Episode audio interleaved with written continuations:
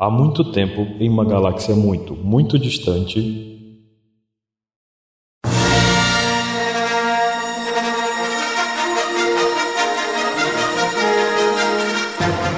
é um período de guerra civil. Partindo de uma ilha secreta, navios piratas atacam e conquistam sua primeira vitória contra o perverso Dom Quixote do Flamingo. Durante a batalha, um robô pirata consegue destruir a fábrica secreta de armas decisiva de Doflamingo. Os Smile, Mis artificiais do tipo Zoan, com poder suficiente para chamar a atenção de Yonkous. Perseguido pelos sinistros oficiais de Doflamingo, Luffy do Chapéu de Palha apressa-se em destruir a gaiola, usando seu Gear Force, protegendo a família Riku, que pode salvar o seu povo e restaurar a liberdade de Dressrosa.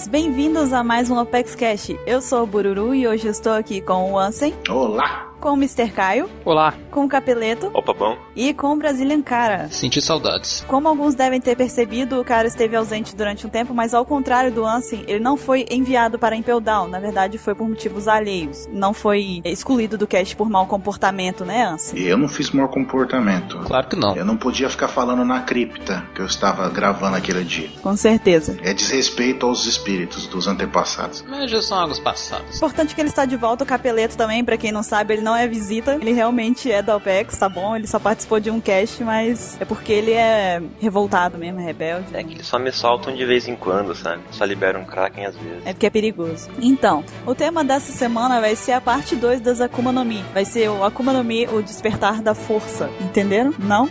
Então eu explico mais um pouco depois da leitura de e-mails.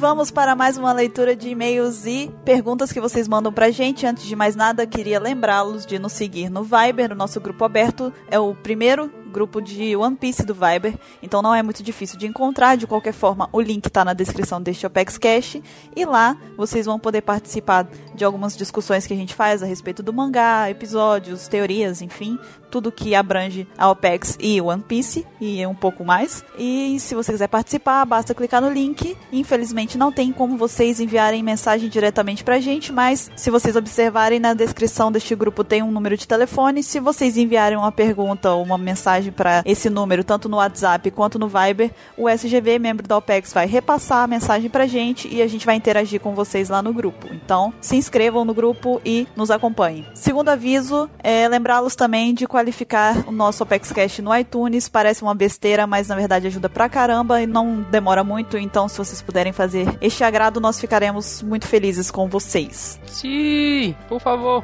Isso aí. Excepcionalmente neste cast, algumas pessoas vão perceber que a gente vai ler mais e-mails do que o normal. Nessa parte de leitura de comentários, na verdade, a gente vai separar como toda leitura de comentário, a gente vai ler os e-mails que vocês mandam pra gente, principalmente alguns envolvendo o cast de espadas ou outros temas que já foram abordados, e logo depois vamos responder as perguntas. A seguir, durante o cast em si mesmo, vocês vão ver que a gente vai ler outros e-mails que recebemos, mas na verdade são e-mails que nós pedimos na- no tema anterior sobre as Akuma no Mi, para que vocês enviassem em teoria pra gente e perguntas sobre as Akuma no Mi, para que a gente pudesse discutir no cast. Então, na verdade, não confundam uma coisa com a outra. A leitura de comentários é agora e no cast em si, enquanto a gente vai falar das Akuma no Mi, nós vamos estar lendo também é, e-mails e perguntas que vocês mandaram pra gente. E vamos então ler um e-mail. Se você não quiser ouvir os e-mails, pule para 34 minutos e 34 Akumas no Mi. Vamos inaugurar esta leitura de e-mails e o primeiro e-mail veio do Vicente Pereira. Mr. K, alguma piada com o nome dele?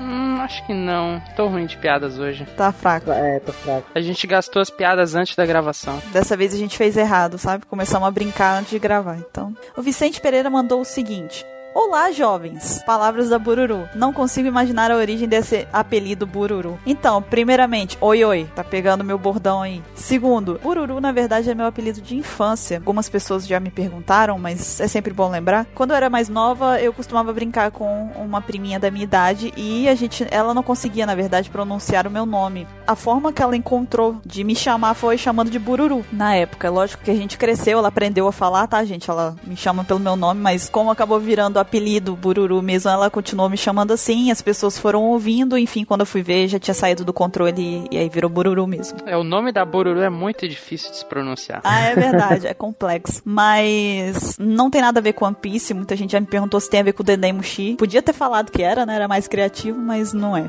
Seguindo, aqui no e-mail, ele o Vicente diz o seguinte: Meu nome é Vicente Pereira, sou de Guarapari, Espírito Santo, meu companheiro de estado, que legal, que bacana. Fico muito feliz quando eu vejo pessoas do Espírito Santo mandando e-mail. Ele diz aqui: Tenho 25 anos e trabalho promovendo eventos. Sou um grande fã da maravilhosa obra de Eiichiro Oda, One Piece. Tenho quatro pontos que quero muito discutir com vocês. Primeiro ponto: sobre as espadas e a influência que o hack pode ter em sua efetividade. Eu acredito que a influência lesiva do hack sobre as espadas será apenas por esse momento. É, O hack está oficialmente introduzido na história, então é algo novo e diferente. Mas para frente, toda a cronologia das espadas será realmente explorada no seu devido respeito. Segundo ponto. Entre aspas, teoria. Tem uma teoria que muitos acham ser um absurdo, mas acredito ser possível. Trata-se do Kobe e sua importância na história. Eu acredito no potencial desse personagem, tanto que o vejo importante no final do anime na Grande Guerra. Antes de falar como imagino o final decisivo, vamos analisar sua ligação com o Luffy. Os dois começaram praticamente juntos, se formou uma grande amizade entre eles, através do sonho de cada um deles se tornaram rivais. Luffy traçou seu caminho como um grande pirata. Kobe com muita dificuldade e trabalho duro, traçando o caminho dele na marinha. Pois bem, no fim, quando o Luffy tiver que derrotar seu último grande inimigo na pirataria, que é claro, será o Teach, o Barba Negra, e também conquistar One Piece, restará apenas confrontar o governo mundial com a sua marionete, que é a Marinha. Entre parênteses, acho que não há mais dúvidas que o grande vilão da história é o governo mundial. Antes do Luffy alcançar os Gorosei, deverá passar pela marinha. Então, que veja essa linda imagem. Luffy, como o rei dos piratas, seus companheiros e todos os aliados contra Kobe como almirante de frota, à frente e comandante de toda a marinha. Ainda quando o governo mundial cair, vejo Kobe levantando a marinha, uma marinha que será honrada e fará justiça verdadeira. Sei que no andar da carruagem parece ser improvável, mas Oda é imprevisível, como ele não introduziu o Sabo apenas para morrer num flashback do Luffy, como muitos acreditaram. Acredito que ele não criou o Kobe com tanto carinho para ser uma grande decepção e quero muito saber o que vocês acham. Antes de eu começar a ler o restante, o que, que vocês acham? Falando da teoria dele, eu só queria comentar que assim, é, eu realmente acho que o Kobe vai ter um- um- uma importância muito grande no decorrer da história, porque realmente o Oda não teria tanto cuidado de criar ele, de explorar ele, porque a gente fala tanto do Flamengo ir evoluindo, né, e aparecendo de pouco em pouco, mas o Kobe tá aí também, desde sempre. Desde o primeiro episódio o Kobe tá lá e aparece aqui, aparece ali, faz uma ponta aqui, outra ali, e ele tá sempre crescendo. Um momento ele vai ter que aparecer como uma coisa assim realmente importante, impactante na história. É, eu também concordo com esse ponto de vista. Como o próprio Vicente fala no e-mail, a Marinha ela tem seus podres, o governo mundial tem seus podres e a gente vê que o Kobe é um cara que está na Marinha por, por um ideal, por um sonho. Eu acredito nessa história de que ele não quer que essa, essa instituição que a qual ele faz parte se torne algo corrupto, como a gente vê.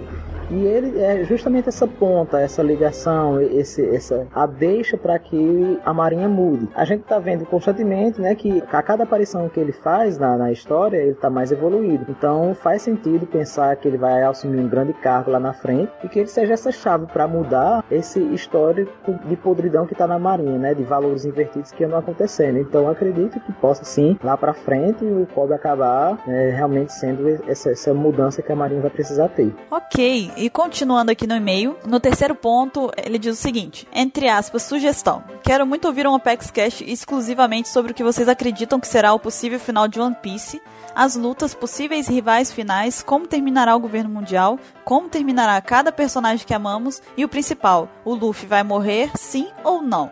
Espero muito que não. Se ele morrer, será o fim do mundo. Ele bota um monte de O no, no final, assim, da frase. Ok, a gente vai anotar a sua sugestão e quem sabe mais pra frente você se depara com um cast desse jeito. Quarto ponto, pergunta. Primeiro, quero agradecer pelo trabalho de vocês. É gostoso ouvir pessoas comentando sobre algo que a gente ama. Aqui ele manda um recadinho específico para alguns de nós aqui do Apex Cash. Então eu vou ler aqui. Primeiro, Ketei.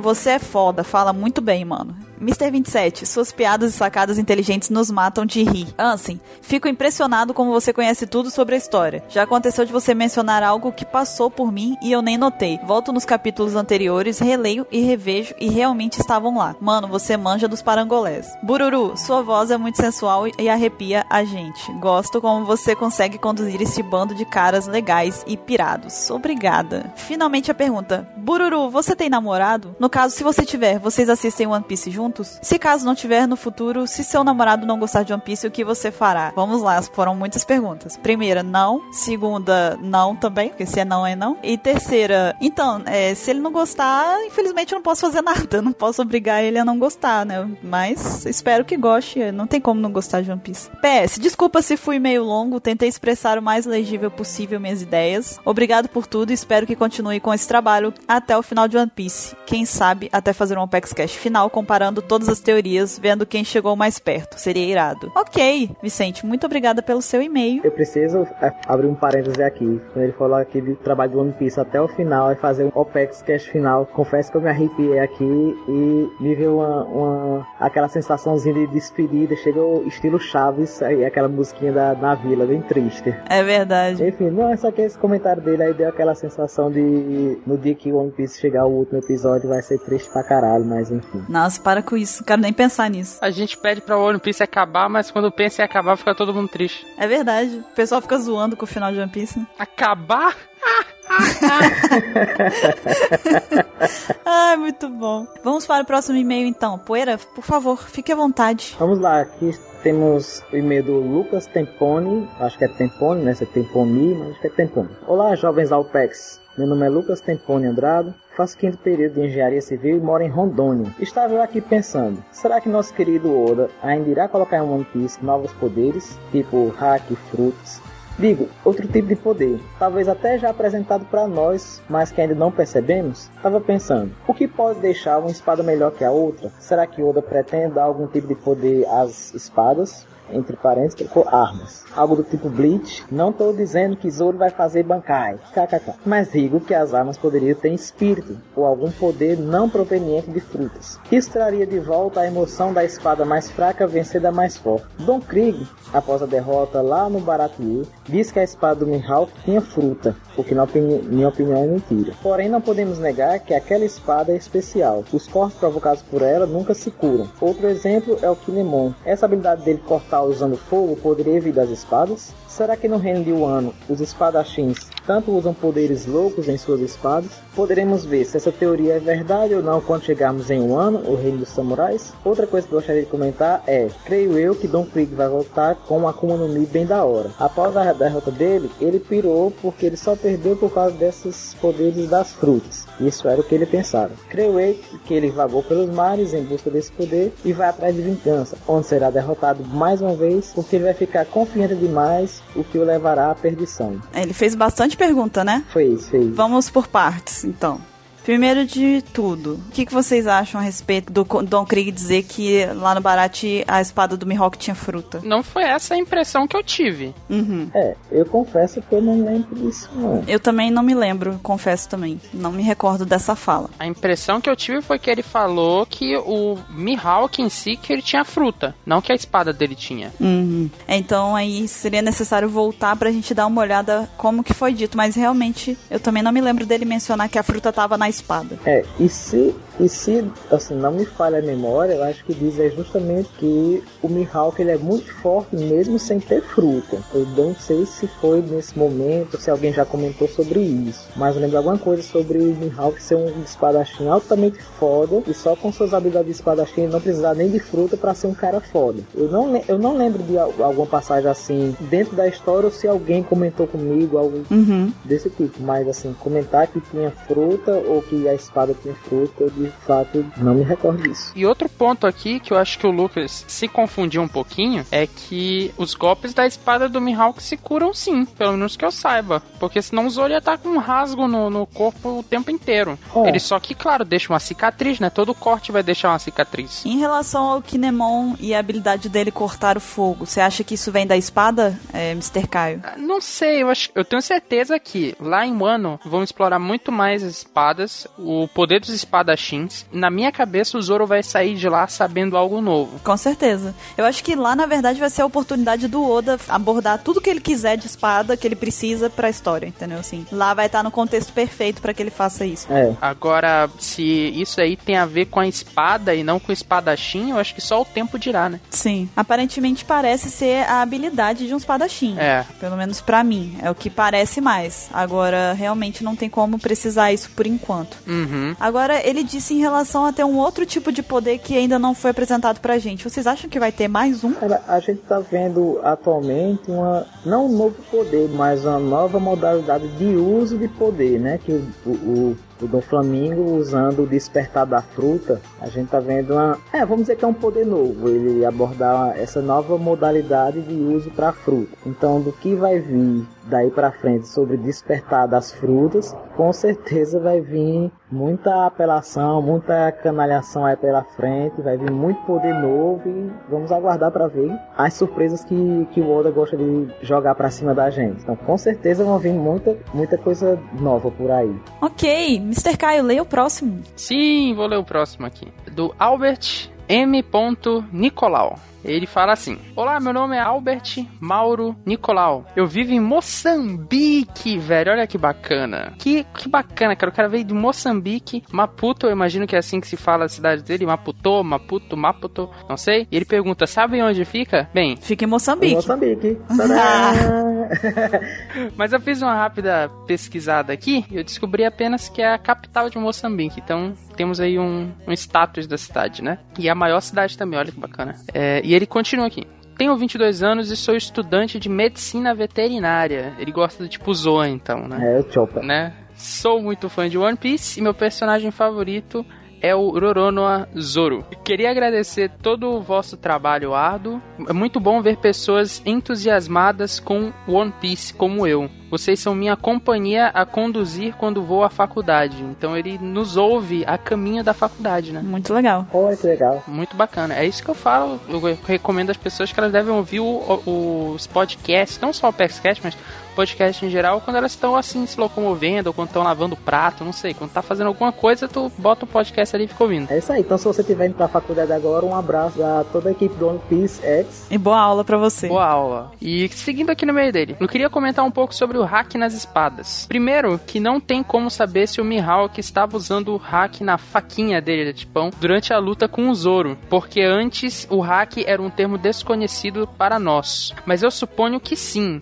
apenas porque a faca não se partiu depois que o Zoro usou a técnica mais forte dele, quando ele usou lá o Sanzen Sekai. Né? Segundo, que hack é importante em tudo. Eu acho que aumenta a durabilidade da espada, a potência do ataque e etc. E eu penso que o tipo de espada é importante sim. Tem uma luta que o Zoro teve, não lembro qual, acho que foi a luta com o Mihawk mesmo, em que duas das espadas dele se partiram. Sim, foi contra o Mihawk menos a espada da Kuina, a Meitou, e, e ficou subentendido que ela só não se partiu porque a espada era muito boa, suponhando que seu oponente estava usando o hack. E na minha opinião, uma espada de boa qualidade melhora a técnica, não basta apenas ter só o hack. Continuem com o bom trabalho e ele assina aqui com o nome dele, Albert. Algum comentário aí de vocês? Vocês acham que a Meitou dele, a Wado Ichimonji, ela não quebrou na luta contra o Mihawk apenas pela qualidade dela? Eu acho acho que isso foi um fator importante para que ela não quebrasse, né? Ele trouxe algo até novo, né? Porque eu não lembrava disso. Confesso que as pessoas estão trazendo coisas novas. Muito obrigada, inclusive, porque são coisas que eu não, não realmente confesso que não me lembro. Mas eu sou uma defensora das espadas sem hack. Então, eu acho que, que sim, que provavelmente é pela, pelo fato dela ser, né, uma, uma espada de resistência grande, né? Uma Meitou. Sim, uma Meitou. Então eu acho que sim. Eu, eu prefiro seguir por esse caminho. Não gosto da ideia de que o hack vai ser o fator determinante numa espada. Até a gente já comentou no cast anterior sobre isso. É verdade, o hack, ele, como ele mesmo fala no e-mail, aumenta a qualidade, a durabilidade da espada, a potência do ataque. E naquela época, os outros com certeza não sabiam que era hack. A, é, o fato dela não ter quebrado foi devido à própria espada em si. Né? Então acredito que sim, que devido a essa qualidade que a espada tinha e tem, ela continua resistindo e é, com certeza a partir do momento que o Zoro domina o hack, ela vai potencializar seu ataque, sua durabilidade, sua resistência é, infinitamente. Assim, né? Então, naquela época eu acredito que sim, foi devido à qualidade da própria espada. E agora vamos responder algumas perguntas que vocês mandaram pra gente. A primeira foi enviada pelo Andrei Carlos Raimundo e ele mandou literalmente uma ficha técnica sobre ele aqui. Ele disse o seguinte: Olá pessoal do OPEX,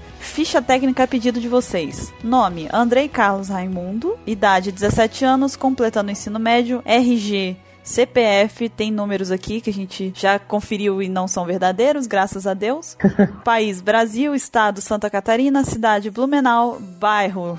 Tem um bairro aqui também. Tamanho do sapato, tênis chinelo 42. Trabalha em uma empresa de cópias e impressões. Comida preferida de comer, vamos nos dar bem. Jogo, é, Hearthstone e World of Warcraft. Me adiciona no Hearthstone, tamo lá. Aí, ó, já consegui um companheiro de jogo já. Só tenho três perguntas. Primeira, por que o Mr. 27 tem algo contra ou tem medo de banana? Isso é um mistério que até nós da OPEX também não sabemos. Eu acho que nem ele sabe, para falar a verdade. É uma coisa que nem ele compreende, acredito eu. Mas é um mistério e provavelmente só o próprio Mr. 27 vai saber te responder isso e olhe lá. Mas eu vou te falar, eu não gosto de manga. Vocês têm que ficar fazendo piada por eu não gostar de manga também? Não, mas é porque ele tem aversão. Não é que ele não gosta. Por exemplo, eu não gosto de jaca. Uhum. Entendeu? Eu não gosto, não suporto o cheiro de jaca. Mas tipo, se alguém chega com uma jaca perto de mim, eu não me importo, entendeu? Tipo, não tem problema. Não, também não sei, nunca levei uma banana perto dele para saber se ele desmaia ou coisa do tipo, mas se, por exemplo, eu tivesse que comer jaca por alguma coisa, por exemplo, te desafio a comer jaca pra, não sei, alguma coisa muito relevante, aí eu vou lá e como a jaca. Não vou gostar, mas eu como.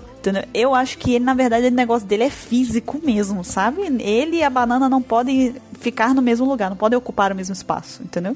Segunda pergunta. Por que o Poeira, acho que é assim que se escreve, não aparece no cast mais? Pensando em vocês, Olha ele aqui. Tadã, estou aqui. Pois bem, então assim, por que, que eu não apareço mais no cast? Então assim, de antemão agradeço assim ao pessoal por ter sentido minha falta, pelo menos um sentir minha falta. E eu não apareço porque por questões de tempo, por questões de trabalho, por questões de ocupação. No último cast que a gente gravou, que foi sobre a influência de One Piece na vida de cada um, eu até comento sobre o fato de eu estar aguardando o resultado do mestrado. Pois bem, o resultado do mestrado saiu, eu passei. Parabéns! Valeu, valeu né? Tô aí na briga, o negócio não é fácil, não é mole. Então, assim, tá exigindo um bocado de mim. Sem contar que eu também trabalho, né? São dois expedientes. O único expediente de folga é esse que a gente tá agora, que é a sexta-feira. E que hoje eu tô numa uma folguinha meio light, que tem um evento que eu tava organizando. Mas assim, é por questões de tempo mesmo, né? Se eu pudesse, às vezes, no horário que o próprio podcast está sendo gravado, eu tô em aula. Então, devido ao, ao, fator tempo, é que eu não tô aparecendo mais. Mas gostaria de aparecer mais vezes, de participar mais vezes, de estar presente mais vezes. Mas é assim, quando tiver uma brechinha, quando tiver um momento em que caiba eu aparecer, por mim vai ser um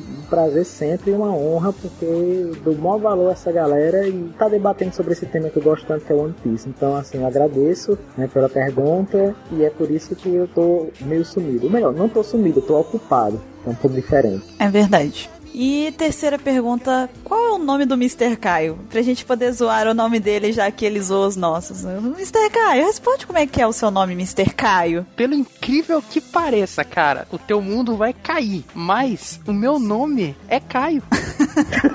Não é incrível isso, cara? Meu Deus do céu. Tava lá o tempo todo. Só você não viu. Ninguém percebeu. Ok, né? Tudo bem. Daqui a pouco o pessoal tá perguntando o nome do Baruque também. Eu vou te contar um negócio. tu não vai acreditar. Eu te dou outra dica. É a mesma, segue a mesma linha do Mr. Caio, tá bem na sua cara. Então, ele finaliza aqui falando obrigado pela atenção e continuem fazendo esse cast que eu tanto amo. Ok, vamos continuar sim. E eu não sei se as pessoas lembram, acredito que sim, mas é, no cast retrasado a, a gente pediu para as pessoas mandarem perguntas de vestibular pra gente. Teve um indivíduo que levou ao pé da letra e realmente mandou uma questão de vestibular pra gente envolvendo One Piece e ainda mais, né, desafiou a gente a acertar essa pergunta. Então esse daí é mais um dos motivos do professor Poeira estar aqui, porque ele está aqui para poder responder a sua pergunta. Então, Poeira. É porque todo mundo aqui é burro, então chama o especialista, né? Cara, não, é porque com base no cast anterior, em que a gente confundiu a medida das espadas lá, não- a gente não tá com muita moral pra estar respondendo isso aqui, entendeu? Não, não tá, não. Então, vamos deixar uma pessoa que dá aula, que estuda, que tá estudando todo dia isso daí e tal, deixa com ele. Então, Poeira, fica à vontade. O Gerberson de Souza mandou uma pergunta aqui bem interessante, envolvendo One Piece e física, cálculo matemático. Então vamos lá. A pergunta do nosso amigo Gerberson é o seguinte: O Luffy no Guia Sardo, seu braço adquire uma massa de 15 mil quilogramas. Encontra-se inicialmente em repouso até ele usar o Gomu Gomu no Gigantopistol, onde é submetido à ação de uma força cuja intensidade é igual a 3 milhões 750 mil newtons. É força pra inferno. Pergunta: calcule o valor da aceleração adquirida por este golpe? Bom, então vamos lá, queridos alunos presentes nesse podcast, vamos responder a pergunta do nosso amigo Jefferson. Bom, de antemão, quero dizer assim que ninguém é burro, o pessoal diz aí que ah, sou- nós somos burros, etc, etc. Não, eu, eu sou contra isso aí. Todo mundo é inteligente, mas Mas tem uns que não exercem, né? tem preguiça, acho melhor ir por outras inteligências, né? A- Acho melhor explorar habilidades de outras inteligências diferentes, né? Então vamos lá. Nós temos aqui massa, nós temos aqui força e pede na questão aceleração. Pela segunda lei de Newton, nós temos que força é igual a massa vezes aceleração. Uhum. Então, pegando esses valores e jogando na formulinha, nós vamos ter que esses 3 milhões 750 mil é igual a 15 mil vezes a aceleração, chamando a aceleração, obviamente, de A. Esse 15 mil que multiplica A, nós podemos dividir toda a equação por 15 mil e nós vamos ter que a aceleração, que vai ficar isoladinho no cantinho, é igual aos esses 3 milhões 750 mil dividido por 15 mil, dividindo esses números gigantes, né, um pelo outro, nós vamos ter que a aceleração adquirida por este golpe é de 250 metros por segundo ao quadrado. É um valor gigante, cara, para isso aí. Então, o Luffy adquire uma aceleração muito grande, né? E considerando que ele fala na pergunta, cadê? Que ele parte do repouso, estava inicialmente em repouso. Então, cara, se a gente, obviamente, com uma obra de ficção, tudo é possível, né? eu costumo dizer que tudo aquilo que não está no nosso universo real, que está na ficção, é, é possível até extrapolar as leis da, da física mesmo. Então, assim, se o Luffy dá uma, uma porrada com essas condições aqui que a gente coloca na, na questão, meu amigo, não é à toa que o bicho fica forte para inferno. viu? E, enfim, respondendo a sua pergunta, a aceleração é de 250 metros por segundo ao quadrado. Ok? Só um detalhe que mesmo que ele aplique esse golpe aí no do Flamengo, o óculos continua intacto. O, é, o óculos é, já por si só já tem um hack natural, que acho que ali é o hack de Deus ali que não quebra. Tô doido pra ver aquele óculos quebrado, porque eu não sei se alguém já comentou sobre isso, mas tem uma historinha, uma teoria que diz que o Dom Flamingo é zarolho, tem um olho torto, sei lá o que é, que tem, por isso que ele não no mundo. Ele é o Cerveró? Vamos esperar pra ver, né? Bobear se tirar o óculos não tem nada ali, tipo, só pele, não tem olho. Pensou? Meu Deus, que horror. Que coisa bizarra. Será que o do Flamengo é pai do Fugitora? Meu Deus, não. Meu Deus, não começa isso não. Não, não dá corda. As pessoas ficam. Depois vocês plantam a ideia, depois vocês ficam revoltados. O pessoal tá seguindo a ideia de vocês. Mas então, pra quem não conseguiu acompanhar ou se perdeu no meio da explicação do Poeira, a gente vai deixar o cálculo, a imagem do cálculo que ele fez, tá na descrição do Opex Cash também. E Gerberson, é, depois você dá a nota pro Poeira, ver se ele acertou, se ele passou no vestibular. Ó, mas lembrando que aí é física, né? Física, apesar de ter uma certa semelhança com matemática, se eu errei qualquer coisinha aqui, se eu esqueci de qualquer coisa do ensino médio, vamos perdoando aí. Poeira já passou, já tá no mestrado, cara. Vestibular já passou já. Pois é. Tá certo. Não, é por isso que muita coisa eu nem lembro muito. Eu lembro mais da minha área propriamente dita da matemática e as outras áreas afins, aí eu vou puxando da memória aquele pouquinho que eu ainda lembro. Uhum. Enfim, Vai por mim, você já tá anos luz na frente de todo mundo aqui. Cara, o Ansem falou que um metro tem 60 centímetros. Tu tá melhor do que isso. Nesse momento, o Poeira tá com as entranhas se revirando dentro dele. Ele tá rindo, chamando o Ansem no privado ali. Vem cá, filho. Vamos conversar, porque tá, Vou conversar aqui, tá um pouco errado aqui. vem cá, pô. que tá foda. algo de errado não está certo aqui. Mr. Caio, leia a próxima pergunta então pra gente. E essa pergunta é do Arthur Batista, de Pirapetinga MG, mas ele atualmente reside em Campos do Goitacazes, lá no Rio de Janeiro. E ele fala o seguinte: Bem, meus hobbies favoritos são comer e dormir. Que bom, cara. Vida saudável é isso daí. Tem inveja de você. É. E fala, e fora isso, e o fato de eu jogar Tibia, minha vida é bem desinteressante, me desculpem. Cara, eu acho que só de tu jogar Tibia, tua vida já é muito desinteressante, cara, mas vamos seguindo. Ah, Mr. Caio, mas que simpatia. Olha, cara, Tibia é horrível, mas Como você é simpático. como, como eu sou desculpa. Desculpa. Olha, Tibia é maravilhoso. Eu joguei Tibia a minha vida inteira. Paladino com arco e flecha faz muito sentido realmente. Vamos lá. Vocês acham que é possível a Monet ter comido uma Smile e uma Akuma no Mi? Se ela comeu as duas, né? Uhum. Cara, eu não vejo nem motivo pra isso, porque ela só demonstrou ter um poder. Eu acho que ele pergunta porque tem gente que se questiona a respeito das pernas dela, na verdade. É, o pessoal ainda não entendeu que aquilo ali foi obra do LoL, né? É, mas tem gente que cogita outras possibilidades, né? Eu acredito que não, que ela só comeu aquela Akuma no Mi da neve mesmo. Não acho que tem Smile envolvida e concordo com a teoria de que o LoL teria botado a perna nela. Eu também acho que sim. Até porque, na minha cabeça, eu tenho certeza disso, porque quando o LoL primeiro chega em Punk Hazard, que mostra isso através de um flashback, ela tá inteira, ela tá humana. Uhum. E aí depois eles falam que ele começou a aplicar membros nas pessoas que eram paraplégicas ali, né? Ele pegou membros de animais e foi colocando. E aí na cena seguinte tá ela lá toda arpia. Então, na minha cabeça faz todo sentido, encaixa completamente ela ter sido uma obra do LoL ali, né? Uhum. Ah, alguém mais quer comentar essa pergunta dele? Alguém mais, né? Aponta o dedo pro único cara que tá ali. É, só estamos nós três, né? Bom, enfim, acho que é isso aí. O Caio já respondeu bem perfeitamente aí a, a pergunta. E eu também sou de acordo com essa mesma ideia, o Bururu também, então Uhum. é isso. Ok, então essa leitura de e-mails e de perguntas vai ficando por aqui. Se você quiser mandar sua pergunta ou seu comentário pra gente, o nosso e-mail é contato@onepcx.com.br. Você pode também enviar sua pergunta para o nosso perfil do ESC, o link vai estar na descrição. Lembrando, mais uma vez, que vocês precisam se identificar para que a gente possa saber quem tá mandando pergunta pra gente. Sem identificação, as perguntas não serão lidas, nem os e-mails. É, identificação só precisa o nome, viu, pessoal? Lembrando, nome, local de onde você está enviando a pergunta, idade. Precisa vir com RG, CPF, conta bancária. Mas se quiserem passar o número do cartão de crédito e algumas informações a E a mais. senha, né? E a senha. é, E a senha, eu juro que eu não vou achar ruim. É. Se quiser até mandar uns presentinhos pra gente, a gente não acha ruim também, não. Uns action figures, né? Poeira entende das coisas, poeira manja. É, manja dos Paranauê. Mas então, pessoal, a gente vai ficando por aqui.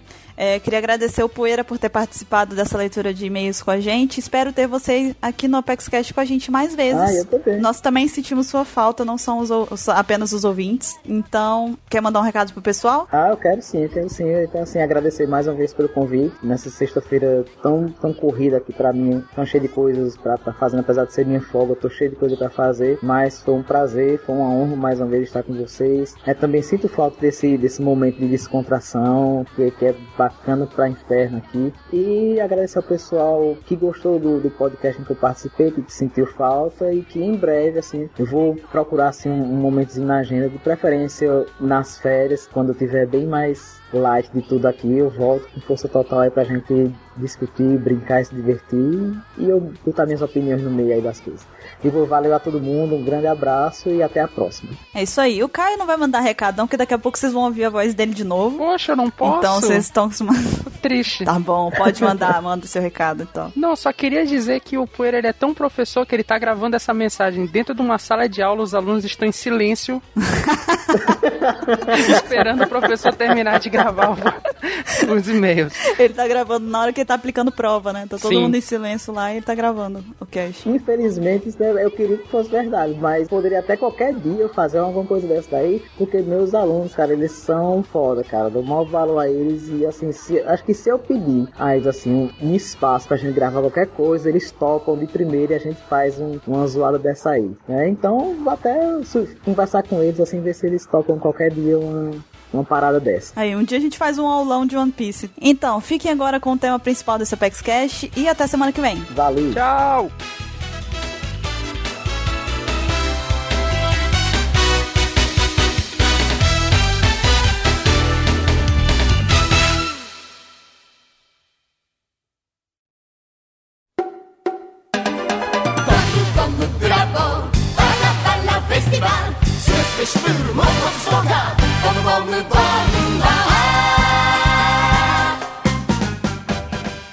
Então, voltamos para o tema principal desse Apex Cash. Antes de mais nada, a gente recomenda que se você ainda não tenha escutado parte 1 do cast sobre a Akuma no Mi, você precisa parar neste momento o cast e escutar primeiro a primeira parte do da Akuma no Mi, porque lá a gente deu todo um conceito sobre tudo das Akuma no Mi, todas as informações que a gente tem até agora que a série nos mostrou. Então é importantíssimo que você tenha escutado a parte 1 para que a parte 2 faça mais sentido ou sei lá, se faça menos loucura pra você. E quem começa a assistir a trilogia pelo filme 2, né? Ah, eu conheço muito maluco que faz isso. E o cara que participou da trilogia só no filme 2 não assistiu o filme 1. Ah, isso aí não é falta de compromisso. Não, acontece, acontece, né? Pode até ser um pouco óbvio, mas é bom avisar que a gente vai estar falando de coisa que ainda não aconteceu no anime. Na verdade, a gente vai falar de coisa que provavelmente nem vai acontecer no anime.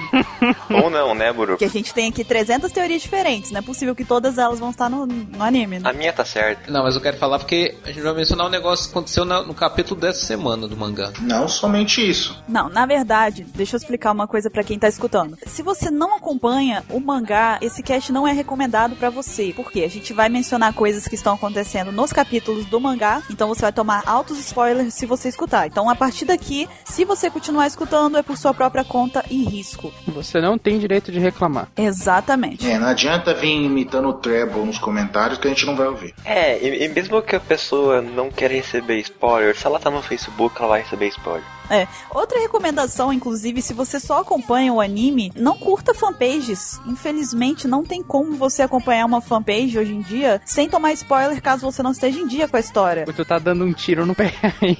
Não, não é, cara. Na verdade, eu até recomendo as pessoas que elas só curtam a fanpage depois que elas estiverem em dia com o anime e se elas não se importarem de tomar alguns spoilers, ou então se elas estão em dia com o capítulo do mangá, porque você não tem como, infelizmente. É, acaba sendo uma propaganda negativa, mas eu tenho que ser sincera com as pessoas, entendeu? Eu não posso também falar, sai lá curtindo a fanpage que não vai ter spoiler. Vai ter spoiler. É. E não tem como a gente saber se o cara tá no primeiro episódio. Ele passa no primeiro episódio, a gente vai postar coisa só no primeiro episódio agora por causa dele. É, aí a decisão é dele. né? Às vezes tem pessoas que reclamam que a gente deu spoiler que o Mary foi destruído lá do funeral do Mary. Mas, poxa, isso aconteceu há tantos anos já. Não tem como a gente adivinhar. Aí não é spoiler. Então, assim, infe- infelizmente não tem jeito, entendeu? É, se a gente não desse informação do, do mangá, a gente não seria uma fanpage completa sobre One Piece. E a gente tá comprometido a trazer informação atual. Uhum. Então, infelizmente, a gente não tem muito o que fazer. Sim. Fica mais da, da decisão própria de quem tá escutando nesse momento e quem tá curtindo a fanpage. É, e o spoiler seria se a pessoa comentasse em algum lugar. Comecei a assistir o anime agora, tô no episódio 20. A nossa fanpage fosse lá e postasse. O Ace morre. No comentário do cara. Isso seria um spoiler. E aí o cara pergunta, quem é esse? Enfim, o tema não é sobre isso. Então vamos falar sobre as Akuma no Mi. Antes de mais nada, como a gente disse na parte 1 do cast, eh, se tivesse aparecido alguma informação nova até o momento que saísse essa parte 2 do cast, a gente iria fazer rapidamente um apanhado. Como a única coisa que saiu até agora, que eu me lembro, me corrijam se eu estiver errada, meus jovens Jedi que estão me acompanhando nesse cast. A gente tem a informação de que as Akuma no Mi, não sei se todas ainda, não sei se algumas, não sei se depende do usuário, elas têm a capacidade de ter um despertar, que seria um ultimate, provavelmente, né, das Akuma no Mi. Melhor definição, cara. Eu vou falar isso no cast inteiro agora. Não, porque você vai ser nerfado. Não, pode ser vírgula sonora de repente. É verdade. sabe? Enfim, basicamente o que foi mostrado até agora é que o Doflamingo é capaz de despertar a Akuma no Mi dele e por meio disso ele consegue fazer com que pessoas, construções se transformem em fios. Pessoas também. Pessoas também. Ele não falou isso. A gente só viu ele fazendo isso com casas, mas a gente só vai ter certeza mesmo depois que a gente vê isso acontecer com alguém. Não, ele não diz exatamente isso. Ele diz que ele pode, tipo, afetar é, objetos e pessoas. Mas não diz que ele transforma a pessoa em. Ok, justo. Eu não tô descontando a possibilidade, mas só comentando que ainda não aconteceu. É, lembrando que esse cast, como a gente já disse, é teórico, então tudo aqui pode ser aceito nas bases das teorias. Nada deve ser tido como real. Tudo aqui vai estar errado. Basicamente. então, basicamente é isso que a gente sabe, é, de novo, das Akuma no Mi. A gente sabe também que o Jesus Burgess foi visto com um saco que parecia ter Akumas no Mi dentro, a gente não sabe também. Mas basicamente é isso até agora. Também na parte 1 do cast, a gente encerrou pedindo que as pessoas enviassem as teorias próprias delas ou al- alguns questionamentos que envolvessem a Akuma no Mi, que a gente estaria lendo futuramente na parte 2 agora, no caso. E aí a gente separou, a gente foi atrás de todos os comentários que o pessoal mandou pra gente por e-mail e através do ESC. E a gente vai fazer é, a leitura deles a seguir. E depois ainda também vamos mencionar as nossas próprias teorias envolvidas com as Akuma no Mi. Mr. Caio, se você quiser, pode fazer as honras de ler primeiro. O primeiro que mandou enviou várias coisas pra gente, tem vários tópicos dele, então acho que a gente pode ir dividindo aqui, não tem problema. Primeira mensagem e-mail veio aqui do Felipe Rodrigues. E ele fala o seguinte: A minha primeira teoria é sobre o fato de não poder comer duas Akuma no Mi. Eu participei de uma discussão no Face que dizia que provavelmente o Ruffy poderia comer mais de uma Akuma no Mi, pois diziam que quem come mais de uma explode. E o Ruffy, sendo de borracha, poderia conter a explosão, expandindo o corpo. Vocês já querem comentar essa primeira teoria dele? É, vamos por partes, porque na verdade o Felipe mandou é, mais de uma teoria. Então vamos por partes, né? Eu não me lembro de em nenhum momento da minha existência eu ter lido, escutado ou visto em qualquer parte do mangá ou anime que quando uma pessoa comesse duas Akuma no Mi, ela explodia. Na verdade, durante a saga de Nislob, quando o Kako e a Califa haviam acabado de receber as Akuma no Mis deles, eles ainda estavam decidindo se iam comer ou não, mas o Diabra estava na maior paranoia, ou ele não queria mesmo que os dois ficassem mais fortes do que ele. Ele inventou, ou acreditava mesmo, numa história de que uma pessoa com uma Akuma no Mi tem um diabo dentro do corpo. E se a pessoa chegasse perto de outra Akuma no Mi, o diabo na fruta e o diabo dentro daquela pessoa iam brigar entre si e destruir a pessoa. Mas aí o Bruno corrige ele e fala que isso não tem base nenhuma. Ele que explica que o fato é que uma pessoa que já tem o poder, se ela tentar comer outra Akuma no Mi, ela explode. Ela explode? Eu me lembro que essa foi a palavra que ele usou. Por isso que ele é um merda. O resumo do Ansem é ótimo. Por isso que ele é um merda. É claro, um argumento sensacional. Claro, ele fala uma loucura dessa, tem que ser louco. Partindo do pressuposto de que então uma pessoa explodiria se ela comesse a Akuma no Mi, vocês acham que com o Luffy isso seria o contrário? Não, ele iria expandir o corpo e não explodiria, então? Eu acho que não tem nenhuma lógica, porque se fosse seguir essa lógica, quem é Zou não poderia comer duas Akuma no Mi, porque ela não iria levar o dano da explosão, porque ela se transformaria, sei lá, como o Ace em chama. Faria sentido realmente, né? Não iria romper o corpo, né, na verdade, da pessoa. É, era só o cara ir comendo Zou infinitamente, o cara ia virar capeta. Zoa não, acho que você tá falando de Logia, né? Logia, isso, desculpa. Ouvindo essa teoria, até que é interessante como que o poder que a pessoa já possui poderia de alguma coisa contornar essa limitação. Talvez até poderia explicar a questão do, do- de como Barba Negra conseguiu outro poder. Vai que ele conseguiu absorver a explosão dentro das trevas dele. Eu tenho minha teoria quanto ao Barba Negra, Uhum. mas eu acho que eu vou deixar ela pra mais adiante no cast quando a gente falar de despertar. Certo. A segunda teoria do Felipe comenta aqui que é sobre o poder do Fujitora. Né? Eu não tinha percebido até mencionar no último podcast que eu me lembre de todas as vezes que o Fugitor evocou os meteoros, ele desembanhou a espada. Só mencionei os meteoros porque não tenho certeza se ele desembanha a espada quando usa a gravidade em pessoa. E uma outra curiosidade sobre a gravidade é se alguns tipos de logia, quando intangíveis, são imunes à gravidade. Por exemplo, Kizaru com a pica-pica no Mi. Acredito que a única situação que a luz é afetada pela gravidade é a força massiva de um buraco negro. Sendo assim, o Barba Negra tem vantagem sobre o Kizaru. O que vocês acham? Acho que começa com aquilo que o Guaxinim falou, que ciência não se traz para o One Piece. Uhum. É complicado, assim, a gente trazer para One Piece imaginar que um buraco negro vai ter vantagem sobre a luz do, do Kizaru. Até porque o golpe dele não é apenas baseado em luz, né? Ele tem hack ali, ele vai dar um, um chute, um soco, sei lá, e o Barba Negra ele toma 2x o dano por padrão, né? Alguma coisa assim. 2x. Ele leva todo dano, não consegue esquivar de nada. Não, ele so- sofre mais ferimento do que o normal. É, ele sofre mais um pouco. Ele já falou que o dano dele é superior, que ele, so- ele toma mais dano, mas que ele tem mais resistência também.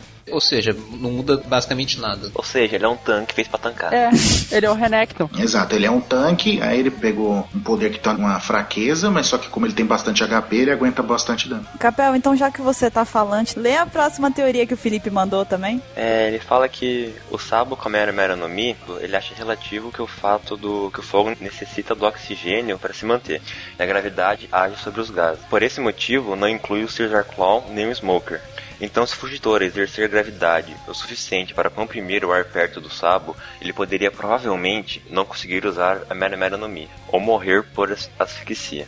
Eu acho que vai cair de novo na situação anterior, que ele tá aplicando ciência pra poder justificar os ataques em One Piece. A gente sabe que não, é- não precisa disso, né? Pra ser sincero, uma coisa interessante no One Piece é que algumas das loucuras são explicadas com ciência mais dura, ou com uma ciência mais forte. Mas é muito relativo isso, né? Porque se for trazer ciência pra One Piece, pra começo de conversa, tem um moleque de borracha que se estica. Né? A partir do início já estaria errado se a gente for começar a explicar. É, a questão não é, não é tanto a origem do negócio, mas como o negócio se relaciona com as outras coisas. Eu acho que aquilo de que é, regras básicas que a gente tem no nosso mundo se replicam lá, né? Como falou o Guaxinim, o fogo queima, a água molha. É, e tem outro, outro problema nessa teoria. Se fosse pensar desse jeito, essa seria a Mi mais perigosa que existe.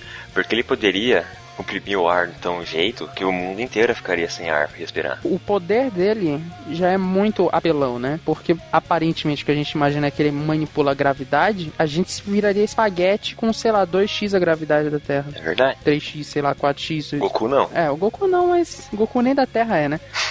Seu argumento é válido. Ele conseguiria facilmente, sei lá, derrotar o inimigo dele ali sem problema algum. E não é o caso, né? Fazendo voar pro espaço? Também. Eu queria aproveitar que a gente tá no tema do Fugitor aqui e perguntar pra vocês se vocês acham que a Akuma no Mi dele tá na espada ou nele. Com certeza eu acho que está na espada. Tá na espada. Espada. Tenha dúvida. É a primeira paramécia que a gente vê numa arma. Bem, isso aí a gente ainda tem que ver pra ter certeza, mas não vejo nada que contradiz isso não. Eu nunca percebi isso antes. É porque ele sempre tira, desembainha a, a espada pra poder usar, pelo menos aparentemente, né? É só pra fazer estilo, velho. Pra ficar foda. Só me lembra, quem que chamou o Capereto mesmo? Só O que eu tenho de teoria sobre o que você falou do. Eu acho que a Akuma no- Akuma no Mi tá no Fugitora. Ele usa a espada como se fosse uma, uma jogada de som. Porque sempre quando tira a espada faz um sonzinho. Hum. Ele usa esse som pra saber exatamente onde estão os inimigos.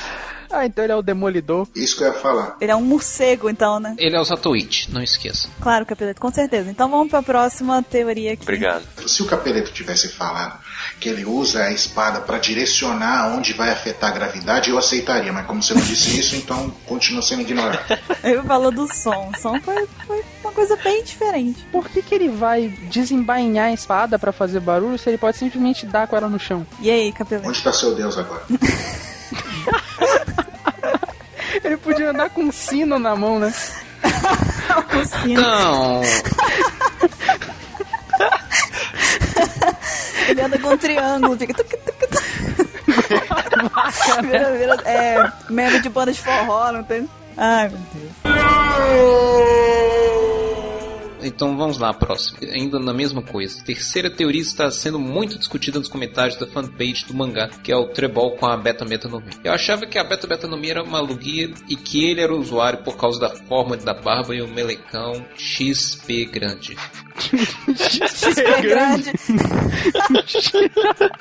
What the fuck? É o que tá escrito aqui. Isso é uma carinha. É um smile. É. É uma fruta zoa artificial. Tá, mas eu aposto que isso já foi discutido durante o tempo, tava fora, mas agora a gente vai entrar num assunto que eu acho que foi bem polêmico, né? A questão da beta betanomia. Sim. Sim. Bem, eu- o que eu tenho a dizer é o seguinte: acho que uma coisa que muitas pessoas já devem ter deduzido é que é um fruto paramécia e que basicamente o trebol cria uma gosma enorme em que ele fica totalmente flexível dentro, tipo que poder nadar lá dentro só deixando a cabeça, as mãos e às vezes os pés fora. Cabeça, ombro, joelho e pé. Joelho e Eu pé. vi essa vindo, cara. Ela tava dando sinal pro motorista pra parar pra pegar. Foi patrocinado pela Xuxa essa. Por exemplo, quando o Zop cortou ele ao meio, nessa hora ele provavelmente estava com toda a metade do corpo dele ajoelhada na metade de cima, enquanto a de baixo não tinha nada. E quando levou os golpes no Luffy no mesmo capítulo, ele, magricelo como foi revelado que ele era, provavelmente estava todo espreitado no canto do canto da gosma e deixando os buracos no meio do espaço onde ele não estava. Pelo menos assim que eu interpretei que é. É, e com certeza deve ser isso mesmo, porque o Luffy ele deu o soco com o hack, ele mesmo fala. Ele falou, ué, eu usei hack e ele, ele e não acertou? Porque o corpo dele estava desviando do negócio dentro da gosma. Exatamente. A gente continua aqui, o Felipe mandou bastante coisa pra gente, e ainda dentro desse tema do Treble, ele fala aqui que, porém, no último mangá, o Luffy acertou um Gatling Gun com um hack do armamento na barriga do Treble, e os ataques atravessaram. E o Luffy ficou surpreso e foi nesse momento que o Treble disse: Eu sou mesmo Logia? Isso não vai funcionar comigo. Depois, o Law consegue acertar um ataque nele e o manto do Treble desmancha. Então o manto dele teria comido a Beta Beta no Mi, que seria uma paramécia, é o que ele diz aqui. Foi o que a gente acabou de, de falar. Capeleto, Ansem, Caio, vocês têm alguma visão a respeito disso? Sobre o manto dele ter comido? Eu juro que no momento que eu vi, me passou isso pela cabeça. Eu falei, puxa, é a roupa aquele que tem a Akuma no Mi. Mas depois aí, depois que eu lo- logo em seguida dá aquele rasgo nele, eu falei, não, é, era ele mesmo, entendeu? Porque logo em seguida desmancha tudo aquela coisa, quando o LOL acerta. Então eu acho que não é não, não, não- acho que não tem essa possibilidade. É ele, é ele. Eu vou continuar aqui, vou encerrar a parte dele, que ainda tem mais dois pontos aqui. Ele continua dizendo que a teoria acabaria que se ele não soubesse pelo último podcast que objetos só podem comer Zoan, o único tipo, entre aspas, animal, que me veio à mente, ele diz, é, foi a ameba, mas isso não explicaria o líquido inflamável. A única saída disso tudo seria o Xar ter descoberto um modo de um objeto comer uma paramécia, mas isso iria bagunçar a linha do tempo. Eu acho que aqui já é pouco viajante demais, na verdade, assim. Não que, que não possa ser, porque é teoria, mas eu acho que a Akuma no Mi animal da ameba, uma coisa um pouco é, que eu não acho que vai se encaixar, na verdade. Só um comentário. Eles já falaram que os objetos só comem Zoan, mas isso pode mudar, né? Mais pra frente. Por exemplo, se a espada do Fujitora. Então, não foi dito que os, os- os objetos só comem é, Zoan. A gente só viu, né? A gente só viu A gente- Zoan. né? Exatamente. Só- a gente só viu. O pessoal confundiu o que a gente falou. Essa é uma coisa que eu ia comentar, que isso nunca foi falado. Mas, mas a outra coisa que eu queria comentar é a meba não pega fogo. Eu vou ler o próximo e-mail que foi mandado por outro ouvinte nosso, que é o José Lindeberg G. Costa. E ele começa ah, o e-mail dele perguntando, na verdade, se o próximo Mugiwara poderia ser um usuário do tipo Zoan, possibilitasse ele voar já que o bando perde muito tempo nos obstáculos? Ele pergunta. Antes da gente continuar respondendo, já vou ler o restante do e-mail dele. Ele diz aqui: o Xer poderia ser o décimo Mugiwara, por ele ter um sonho de ser melhor que o Vegapunk e ele ter uma recompensa e ser um usuário do tipo Logia, que falta no bando. Além de que ele sabe que tipos de Zoan o Kaido tem. É, no final da saga Dressrosa, Luffy poderia comer um Smile, pensando que é uma fruta comum? Ele dá aí uma outra pergunta. Então, quanto à primeira pergunta, eu não acho que o problema seja ter um membro que saiba voar, até porque atualmente a gente já viu que o Oda tá mostrando que vários Mugiwaras podem se virar muito bem quando a luta é aérea, ou pelo menos semi-aérea. É quase Dragon Ball já tá. Praticamente todo mundo voa. É, e tecnicamente o Luffy e o Sanji, eles voam, tipo, tecnicamente. Eles estão dando pulinhos no ar. É, e o Zoro conseguiu ser arremessado ali, então sempre no final das contas eles se viram pra poder lutar no ar. Bem, o Zoro precisou de ajuda. Foi o que eu falei, ele foi arremessado. E no começo, antes, quando ninguém tinha esses poderes fodas de ficar pulando no ar, ou sei lá, voar exatamente, ou ter o Sunny pra dar um, um pulo super fodástico com o poder que eu esqueci o nome lá do Sunny. Copy the Burst. É o Coup the Burst. É, o Cup The Burst. É, ou o, o Zoro virava a espada e impulsionava o Luffy, ou o Sanji dava um chute no Luffy pra atacar ele longe. Esses eram os modos que eles usavam. Eles sempre se viram, né? Além do fato de que tem a Robin também, que consegue fazer o Wings também. É, Então, segunda pergunta dele é que no final da saga de Dressrosa, se o Luffy poderia comer um Smiley pensando que é uma fruta comum. Não acho que ele vai fazer isso, sinceramente. O Luffy é idiota, mas ele não é estúpido. É, o que já deu pra ver dos Miles é que eles são ainda. Eles não são iguaizinhos às Akuma Numis, mas são parecidos o suficiente pra ele não ser besta de comer. E as Akuma no Mi tem um formato totalmente diferente de uma fruta normal, que já tem aparecido em One Piece. Então eu não acho que ele fosse confundir. Ele tá achando que ele vai confundir com uma fruta comum, na verdade, né? Nem com uma Akuma no Mi normal. Eu acho que isso não faz sentido. Não tem nem por que isso acontecer. Não seria tipo assim, ah, legal, derrotei do Flamengo, vou comer uma maçã. Vou comer carne, né? ô? Geralmente ele come carne. Essa maçã que veio caindo aqui assim, né? Eu só queria falar uma coisa a respeito do que ele comentou do Caesar ser o próximo mem- membro do bando. Só queria comentar o seguinte: não esqueçam que esse cara fez muitos experimentos humanos e ia fazer um monte de crianças morrerem. Não se esqueça disso. E Luffy odeia ele. Ele nunca entraria no bando. né? Não tem como. Na verdade, o José, quando ele indicou isso aqui, ele não tava nem falando pela índole do Xer. Eu acho que ele, na verdade, até ignorou ela, porque ele tava falando pelo fato dele ter um sonho próprio, uma vontade própria e ele ser um usuário de logia. Foi o único, os únicos motivos que ele vinculou, né? Eu acho que ele esqueceu até de pensar né, a respeito da índole do Xer. E o do Flamengo também tem um sonho bem grande, né? Já imaginaram se ele entra no bando? Não vai entrar porque o do Flamengo quer ser rei dos piratas, velho. Não, vai acontecer, esquece. Não, Não fala isso não, cara. Agora vai todo mundo começar a achar. De nada, viu? De nada, gente. De nada. Não dá ideia, não dá não ideia. dá errada. ideia, não dá ideia errada. A veia na testa do Ansem chega a pulsa, sabe? Igual do Flamengo, né? Caraca. A mão do Ban chega a tremer. O próximo e-mail, fugindo dessa loucura que a gente estava até agora, foi enviado por Lúcio Silva. Ele diz: Olá, jovens, me chamo Lúcio. Tenho 15 anos e moro em Brasília. Muito prazer, Lúcio. Prazer. É, Ele diz aqui: Bem, eu tenho uma teoria sobre uma certa Akuma no Mi que seria a Barabara no Mi, do rei dos piratas Bug. Você vê que ele é fã do, do Bug Kun, né? Bug Taicho. Bem, já que ele tem o poder de se dividir, ele poderia se dividir a nível atômico molecular? Então, antes de continuar falando, acho que não. Primeiro, porque ele é o Bug. Você vai ter que desenvolver um pouco mais essa sua justificativa. Então, por isso que eu disse que é primeiro que ele é o Bug. Subsintende que eu vou, eu vou enumerar os pontos. Caio, por favor, você bota o cavalo, aproveita e vai contando a quantidade de dente que eu já perdi, por favor.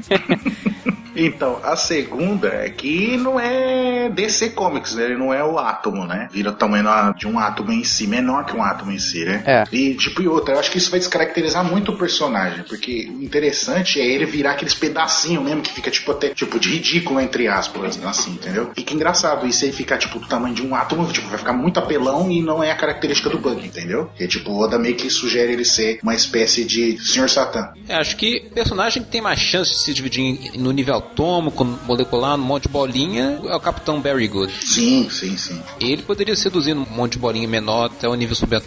Na minha cabeça, pra ele controlar todos esses pedaços envolve muito esforço mental. Acho que ele não deixa no automático ali, a Akuma no Mi faz o serviço dele. Continua sendo o corpo dele. Assim como a gente tem que controlar o corpo pra fazer X movimento ou Y, o corpo dele não vai sair andando sozinho no nível atômico. E tipo, se a gente for imaginar que os átomos lá têm o mesmo tamanho dos átomos daqui, aí a gente teria mais átomos no corpo do Bug ou de qualquer outro do que tem de grão de areia na Terra. Então já invalida isso daí, porque precisaria de um esforço absurdo mental pra ele manter um tanta divisão.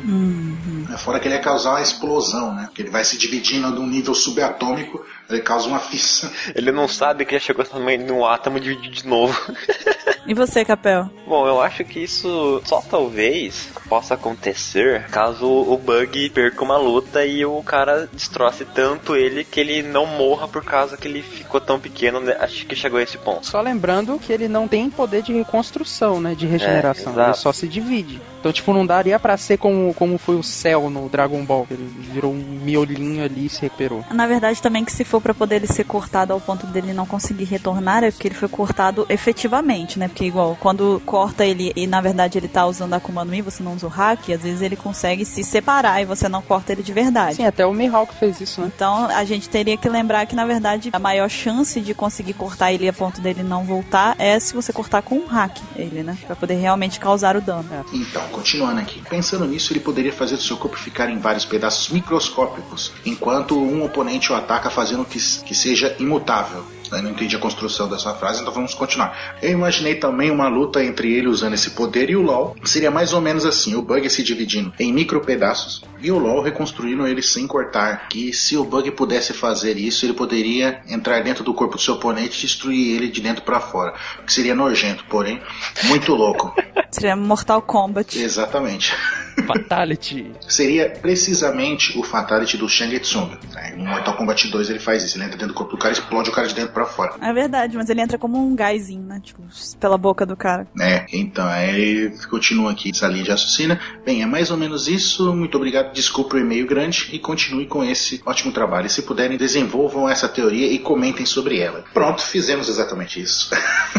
Pois é. Mas Alguma consideração a respeito disso? Então não, o tipo, se o oponente do Bug não souber que ele é usuário de Akuma no Mi e o oponente dele for um espadachim, o, Bug tem uma certa vantagem inicial. Porque ele vai dar um golpe, então necessariamente já vai dar um golpe com hack, alguma coisa assim, e o Bug, tipo, vai se dividir e pega o cara desprevenido. Exatamente como ele fez com o Zoro. Ele deu um golpe, cortou o Bug no meio, o Zoro virou, morreu, né? E tomou aquela facada nas costas. Quando ele pegava a jaula onde tava o Luffy dentro. Tipo, isso é uma vantagem. E mesma coisa o Mihawk. O Mihawk deu aquela espadada nele, cortou ele, mas, tipo, não adiantou. Porque o, Hawk, o Mihawk naquela hora não tava usando hack, entendeu? Tipo, se ele tivesse usando o hack, tinha matado ele. Sim. E o Luffy junto.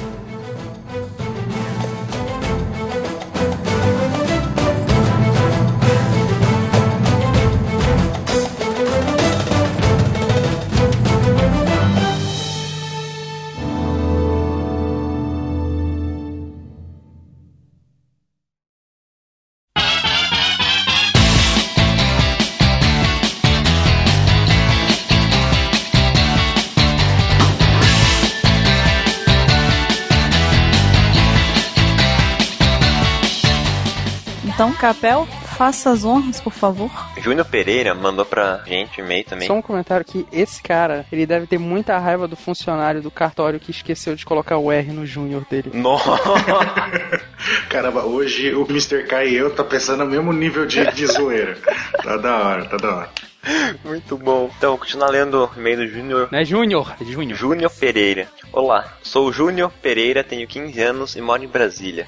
Brasília tá, tá, tá forte hoje, segundo já. Terra do SGV. Aham. Tenho uma Aham, dúvida. dane-se. Foda-se. Coitado do SGV.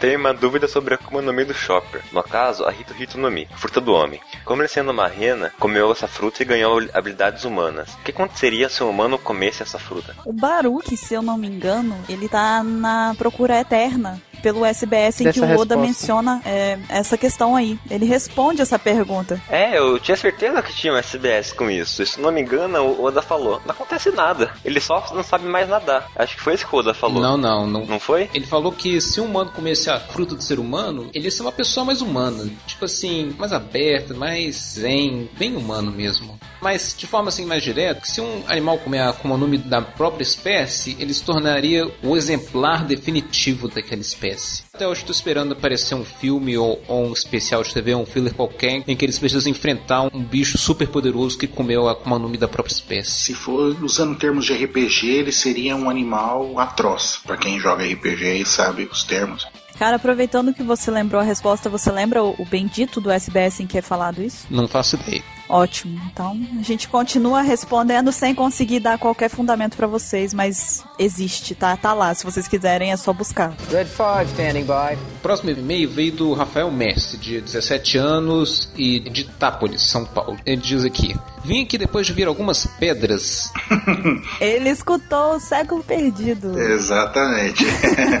e comecei a pensar numa teoria sobre a Bonnie. E acho que ela seria a usuária mais recente da Akuma no Mi dela, pois na minha teoria passa geração em geração, eles escolhem um escravo da vez e o tomam o novo usuário até que ele morra, pois não acredito que a fruta só possa rejuvenescer outras pessoas, mas não o usuário. Eu estou falando do quesito idade, não aparência, pois o Oda menciona que ela tem 22 anos e pode ser para despeitar, mas acho que é a idade dela mesmo. Acho melhor terminar aqui porque já tá bem óbvio que esses meios menores estão todos falando inteiramente do mesmo assunto. Então, só completando aqui, provavelmente era escolhido um escravo para ser o novo usuário, onde ele ficaria preso em algum lugar onde apenas o governo mundial soubesse.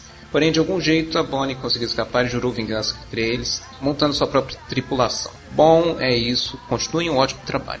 Essa é uma teoria bem. Ela é bem famosa, na verdade. Bem, o que, como, Caio? Ela é bem famosa, na verdade. Ah, famosa, entendi formosa. Eu falei, A nossa, Bonnie é formosa. que bela moça. A Bonnie é formosa. A minha piada foi tão ruim que todo mundo ignorou ela. É. Ele ainda confirma, miserável.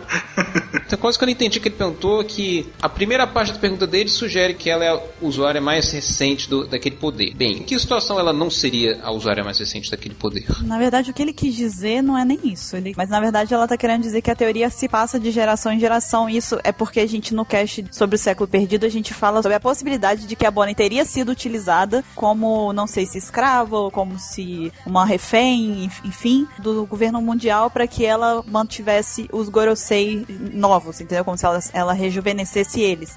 Então, com base nessa teoria que a gente mencionou no século perdido, ele desenvolveu uma teoria, pelo que eu entendi, de que na verdade a Akuma no Mi dela é passada de geração em geração e na verdade é utilizado um escravo que vai manter é, os, os membros do governo mundial novos. Isso, exatamente isso. Interessante. Assim como a Mera Mera renasce. Se ela não fosse necessariamente a primeira ou estivesse viva desde aquela época, mas ela tipo foi mais uma vítima dessa desse ciclo de pega a Akuma no Mi que rejuvenesce, põe na pessoa, obriga ela a rejuvenescer a pessoa, depois mata ou whatever, aí pega, coloca em outra e vai fazendo isso isso até chegar nos dias de hoje, entendeu? Aí mais ou menos isso que ele quis dizer. Que na verdade pra mim sustentaria até de um jeito legal a teoria que a gente tava falando Uhum. sobre ela estar relacionada com o século perdido por causa disso. Porque antes a gente falava que talvez ela teria não vivido de repente desde a época, mas de um tempo antes ainda, que ela fosse uma pessoa mais velha do que ela aparenta. Isso. Mas eu acho que a partir desse princípio aí de que é passada por geração, pra mim sustenta melhor até aquela teoria. Não, eu acho que essa teoria aí, ela é uma adaptação de uma teoria já bem famosa, né? De que um escravo, no caso, usa a fruta da Bonen pra manter os Gorosei vivos, né? Jovens, é, no caso eles estão velhos agora, mas enfim. E ele apenas adaptou, na verdade, essa teoria pra que tenha um escravo. Foi isso que eu entendi, né? Vai trocando de geração em geração. Isso. E isso faz tanto sentido quanto a teoria da própria Bonnie viver tanto tempo assim. Porque diminui, assim, o poder dela, porque é estranho ela ter uma vida eterna, né? Mas continua naquela teoria forte, de todo mundo acha isso, de que alguém tá mantendo os Gorosei vivos desde 800 anos atrás. Ou eles estão se mantendo também, né? Que eu acho mais fácil. É, sim. Agora eu só queria comentar um negócio Ah, em cima desse assunto, uhum. que no cast de, de- do século perdido não foi comentado, e eu fiquei editando isso e eu pensei, pô, por que, que ninguém falou isso? Uhum. Vocês são burro pra cacete. Não, brincadeira. Olha só. Isso aqui, povo. Olha a ousadia. Fala até cuspindo, que povo. Porra! Não, é que eu pensei assim, é que vocês comentaram várias vezes por que que, ah, por que que não, não tem um Gorosei com essa fruta logo e pronto. E a- única motivo pra isso é que se você dá uma fruta dessa pra um dos Gorosei, automaticamente ele tem os outros quatro na mão. Exato. Não, mas a gente comentou isso daí, não comentou? Não. Comentou não? Então a gente comentou em outro cast que acabou não indo pro ar ainda, ou comentou entre nós em off. Então lembra disso daí. Continue, Mr. Kai. Não, é apenas isso mesmo. Ah, ok, então. É basicamente isso. É apenas isso aqui, se desse um poder tão forte assim pra um dos Gorosei, ele teria os outros quatro na mão e acabaria ali o balanço entre os cinco, né? Uma opinião bem Mr. 27 agora. É só isso mesmo que eu queria dizer. Só isso mesmo, só isso mesmo. Red 5 standing by. A próxima teoria, o próximo e-mail, o próximo é, comentário que foi enviado pra gente é do Ramon Ferraz e ele diz aqui: Boa noite, pessoal da OPEX. Eu sou o Ramon, tenho 25 anos, sou estudante de engenharia de produção, mais conhecido pelos jogos como Runon de Teixeira de Freitas da Bahia. Então ele tem um nick de jogo também. Mas o nick dele é Runon e ele é de Teixeira de Freitas na Bahia, né? O Sim. Nick é Runon de Teixeira de Freitas Não, da ele Bahia. não é Runon de Teixeira. sim, sim, ficou confuso, verdade. Obrigada. Então, ele segue falando aqui. Bom, logo após ter saído o spoiler do mangá 785, sobre que o Doflamingo falou sobre o despertar das Akumas no Mi, finalmente chegamos nele, é, ele disse que, vendo por esse lado, o Chopper despertou o poder oculto, por assim dizer, com o uso da Rumble Ball. Antes da gente mencionar isso, eu vou continuar lendo. Ele segue dizendo assim. Indo agora para a minha teoria. Seria o caso do Kaido ter aprendido o poder do despertar de sua Akuma no Mi, que provavelmente é de uma do tipo Zoan. Assim sendo, o poder despertado dele teria, seria tipo um animal alfa que teria o poder de controlar ou induzir outros usuários do tipo Zoan a fazer a sua vontade. Por exemplo, como nas matilhas de lobo, que existe o alfa que comanda toda a matilha. Por isso, o grande interesse dele em ter usuários do tipo Zoans em seu bando e em ir atrás dos usuários com Akuma no Mi rara. Por isso, a alcunha do Kaido das 100 feras. Bom, a minha teoria ainda está muito falha e vaga. Espero que seja comentada no próximo podcast. E agora uma pergunta. Então, antes da gente ir para a pergunta dele, vamos comentar o que ele falou antes. O que vocês acham a respeito do despertar do Chopper primeiro? Eu não acho que seja. Eu tenho certeza. Você acha que a Rumble Ball é despertar? Sim, eu tenho certeza. Ah, então você acha. Então, peraí, você acha que ele sintetizou o despertar no, numa, na Rumble Ball? Não. Eu tenho certeza que sim. Ah, entendi. Nas minhas certezas que, né, mais pra frente se provam erradas. Entendi, mas é, é, não sei, porque se for sintetizado na Rumble Ball, na Não. verdade ele teria um despertar que se divide em várias formas. Então ficaria. Não sei. É, pode ser, não, não sei. Não, não, não, não. Eu acho que o que o Mr. Eu acho que eu acho. Eu acho que eu acho Sim. que o Mr. Caio acha? tem. Que eu acho, eu não tenho certeza da minha certeza, entendeu? Olha o nível de loucura. Eu- eu- na minha opinião, eu acho que o Mr. Kyle está querendo dizer que a forma desperta da, do Chopper seria o Monster Point, que ele Exato. alcançou através da Rumble Ball, e não que a Rumble Ah, Ball tá. é o despertar. Sim. Ela é, ela é um atalho pro despertar. Entendi. Então foi tipo sem querer. Isso, ele pegou a isso. Rumble Ball, Uhum. criou pra conseguir aumentar a, a capacidade da Akuma no Mi dele e sem querer ele É, quando despertou. ele usou naquela vez no desespero, lá três de uma vez, tipo, aumentou tanto o poder dele de uma forma abrupta que Uhum. despertou ela. Aí por isso que ele ficou naquela forma gigante, mega poderosa, entendeu? Hum, poderia ser um foreshadowing. Sim.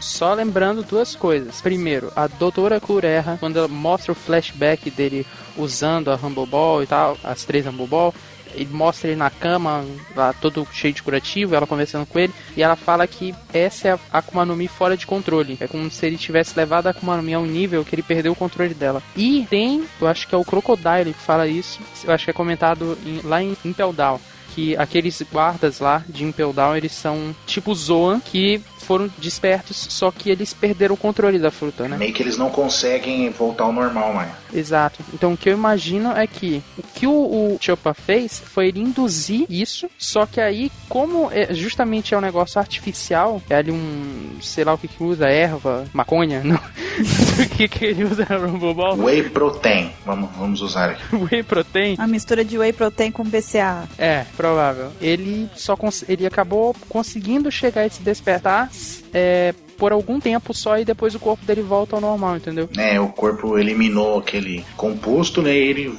Toxina. Isso, ele volta ao normal. Exato. Então, mas eu tenho uma teoria baseada nisso que você falou do, do Crocodile, que depois a gente, Hum. quando a gente for falar do em relação do Flamengo, a gente eu volto a falar nisso. Mas no, no caso do daqueles dos bichos, os mino, os mino whatever. Uhum. Sim. Como eh, o Crocodile fala, né? E antes, e antes mesmo, ele mesmo, na minha opinião, ele também despertou o poder, mas não vamos falar isso agora, vamos falar lá pra frente. Mas no caso dos Minos lá, o que, que ele fala? Não, porque eles são despertos, como você acabou de falar. Uhum. Só que, tipo, o que, que eu acho? Eu lembro, não lembro qual de nós que falou nesse cast agora, que tipo, seria o aprimoramento máximo daquele tipo de animal. Então, tipo, um Sim. que era Minotauro, então ele vai ficar mais forte, mais resistente, ele vai se curar mais rápido, ele vai se cansar menos, entendeu? Aham. Vai ter tudo no, no máximo, assim, como se a barrinha tivesse sempre cheia. Sim.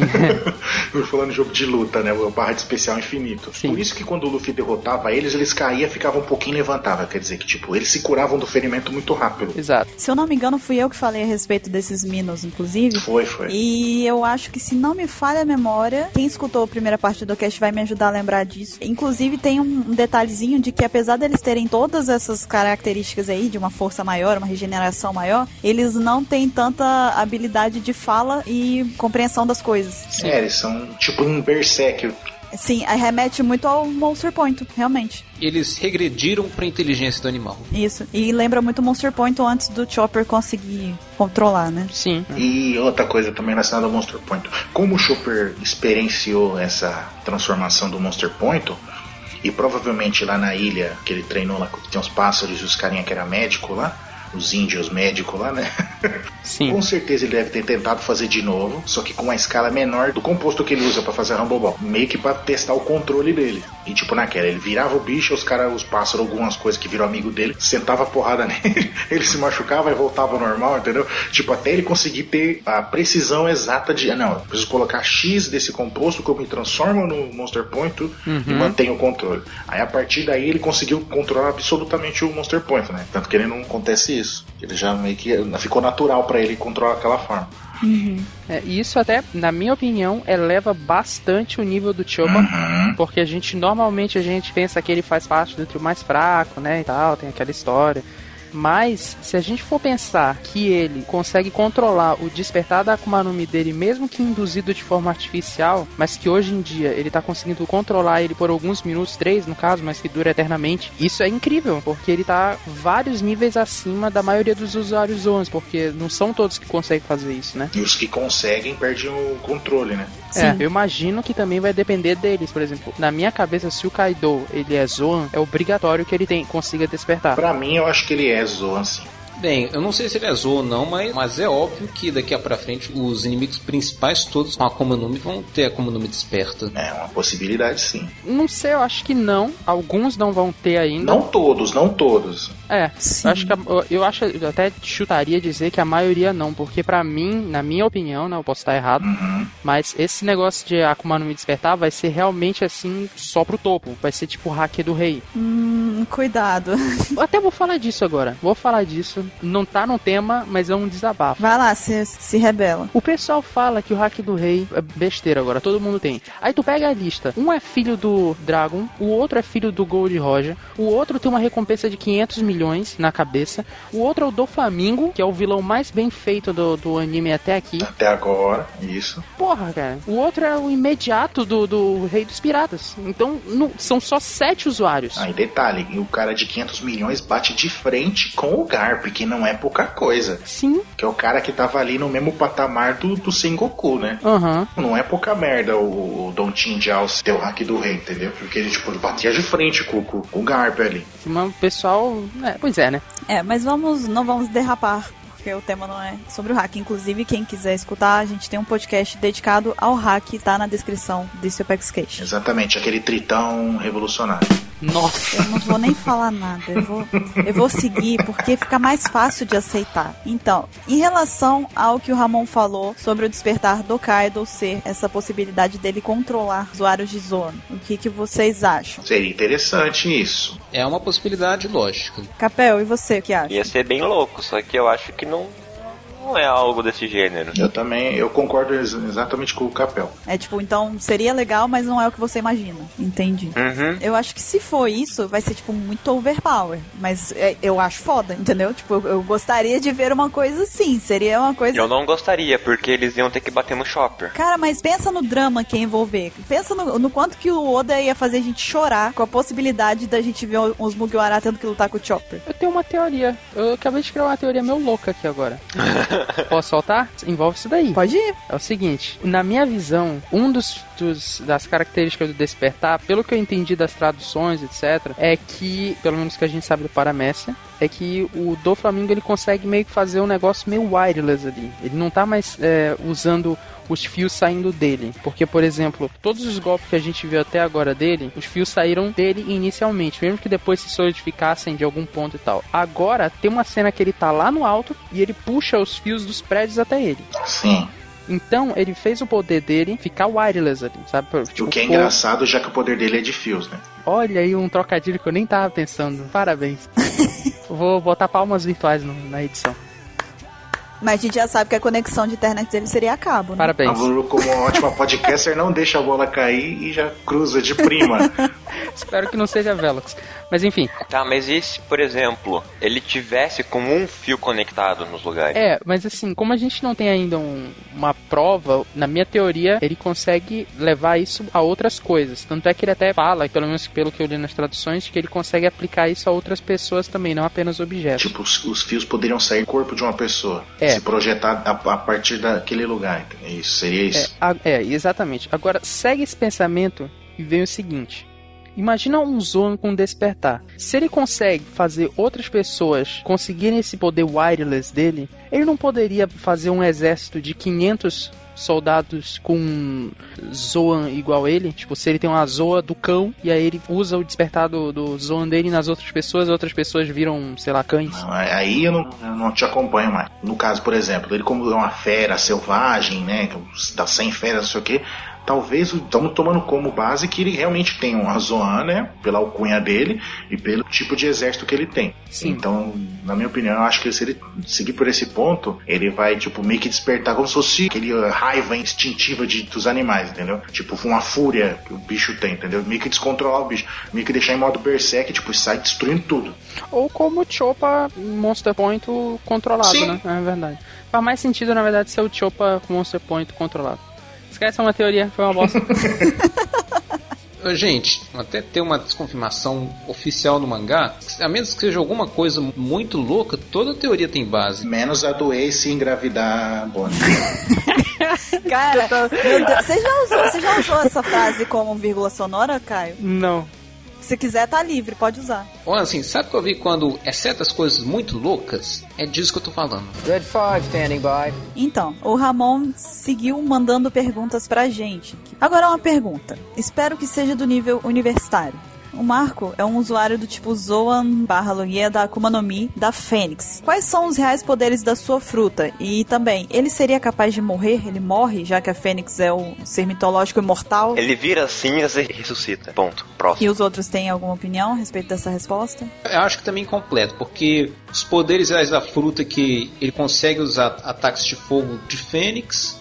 Enquanto ele tá meio transformado em Fênix, ele, ele consegue ser atingido por, por golpes mortais, mas regenerar. Mas a gente não faz ideia se ele ressuscitaria de causas naturais. Não, de causas naturais eu acho que não. Se ele morrer, sabe, com um ataque do coração.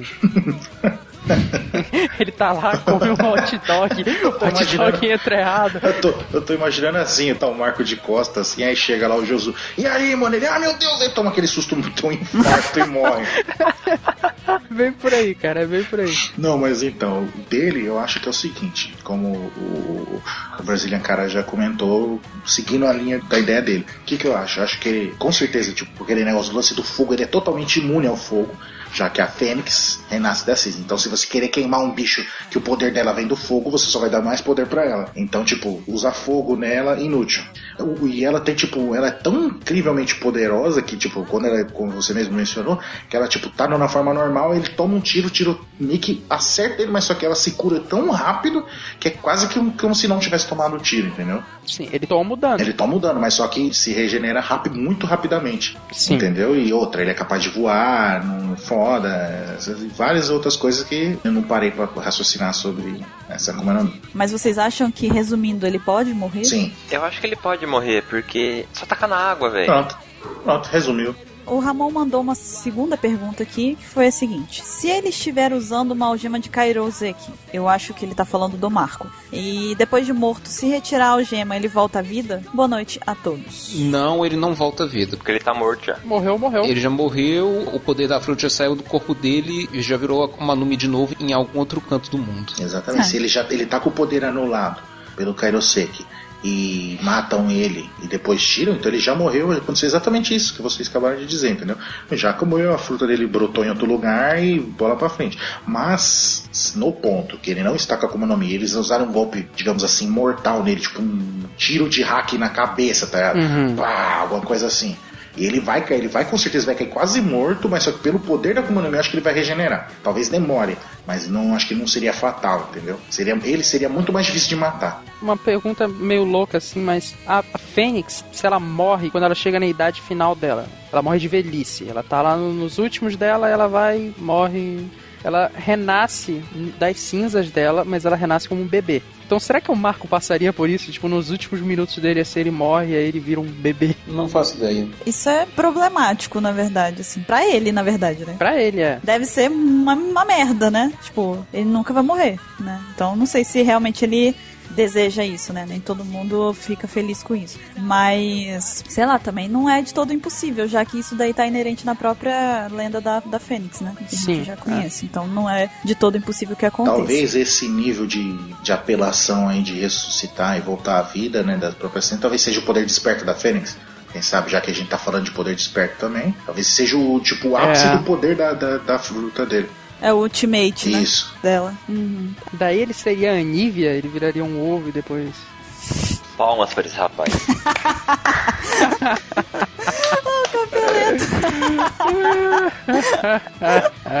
Caramba, Caio, foi muito bom essa. Obrigado, obrigado. Ela tá sendo gentil.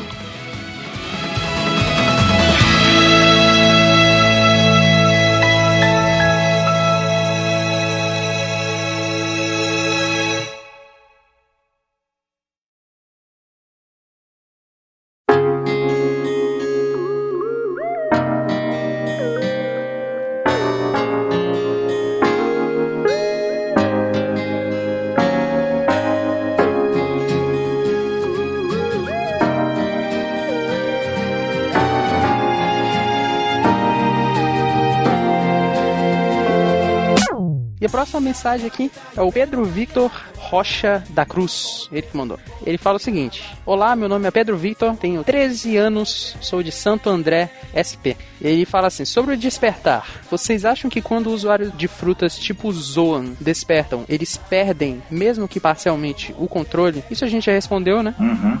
E quanto às logias, já que o Doflamingo, usuário de paramécia, ele consegue transformar as coisas em sua volta em fios, e como o Ruffy disse, não parecia ser uma paramécia, qual seria a diferença do despertar das logias? Obrigado desde já.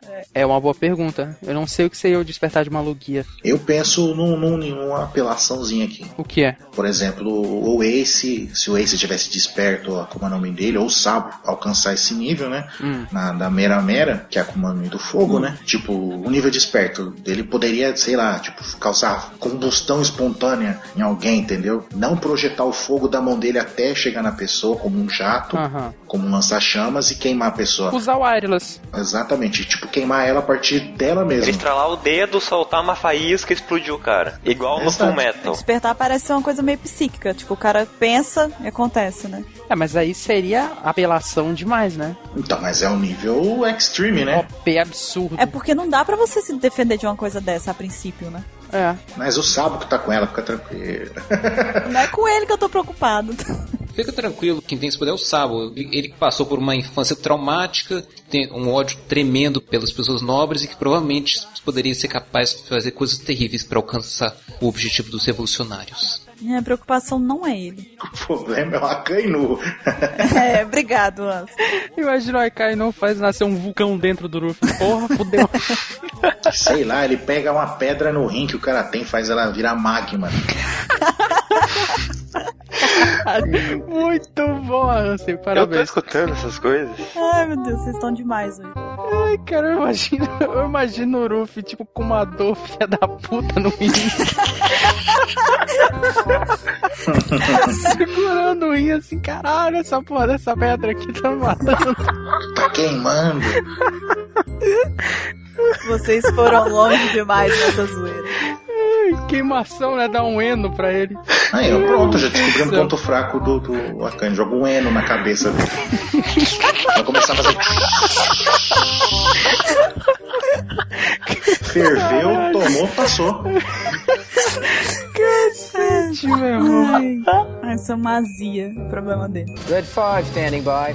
A próxima pergunta foi feita pelo Luiz Fernando. Ele fala: Sobre os Akuma Numi, não foi dito que o tipo Paramécia tem fraqueza com coisas afiadas? Não lembro se vocês citaram isso. Se não me engano, isso foi dito pelo Enel ao usar uma espécie de lança para tentar derrotar o Luffy. Bem, eu posso falar o seguinte: olha, você meio que sem querer acabou generalizando, porque na hora ele tá falando que o Luffy devia ter fraqueza contra coisas afiadas, já que batido não funcionava contra ele, golpes elétricos, que era a única coisa que ele sabia fazer na hora, faziam nada contra ele, mas coisas afiadas como o que ele criou, e isso poderia cortar, furar ele, mas isso não é uma fraqueza específica dos frutos paramécia. Inclusive, tem certos frutos paramécia que são fundamentalmente imunes a coisas afiadas, como é o fruto bug.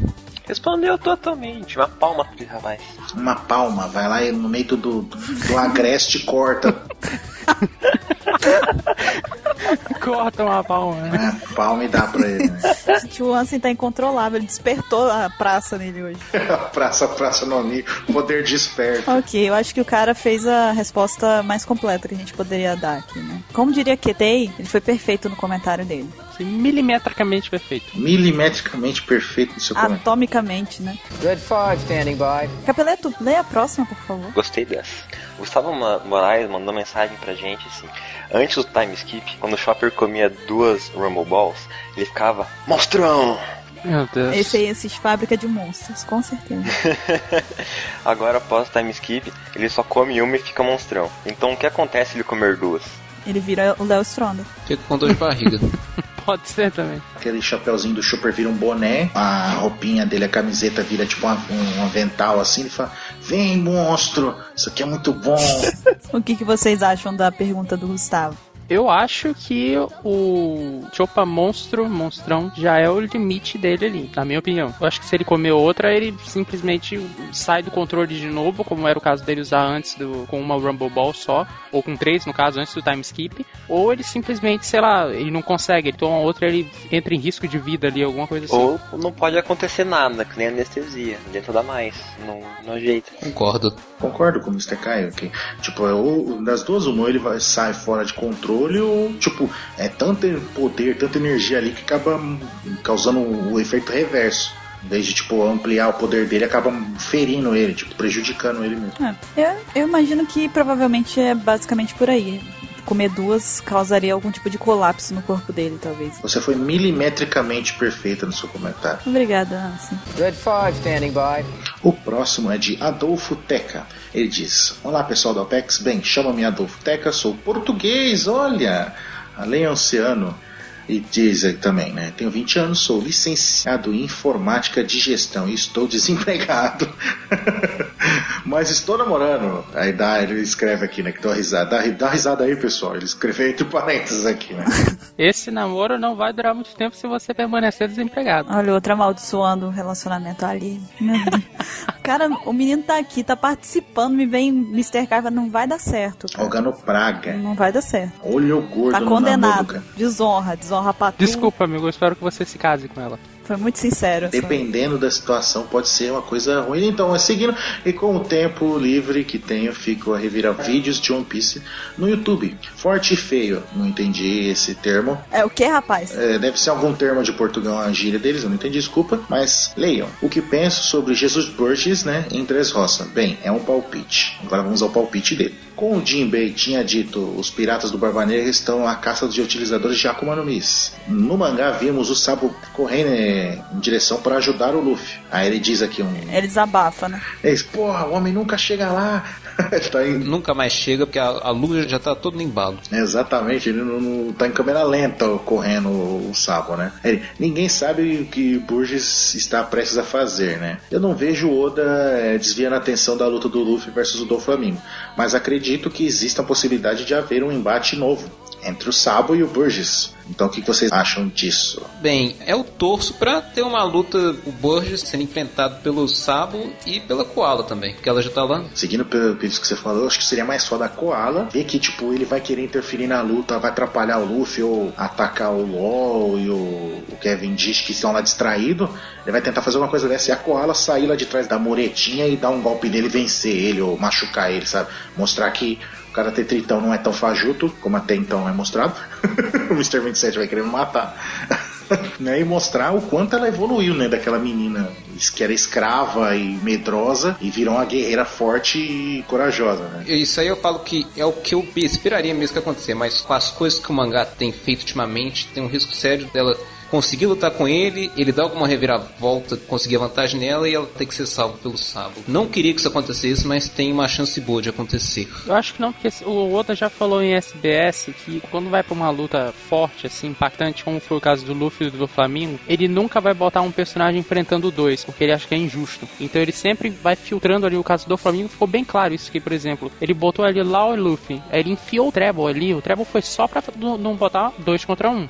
Só isso. O Treble tava ali para fazer volume. Uhum. E aí foi filtrando, o LOL saiu da luta, o Treble saiu da luta com um golpezinho besta lá, ele já saiu, pra poder ficar um, um contra um ali. Ele não ia botar um, uma luta forte, importante, impactante em dois contra um. É, também acho. Então ele diz aqui, né, na continuação do, do dele.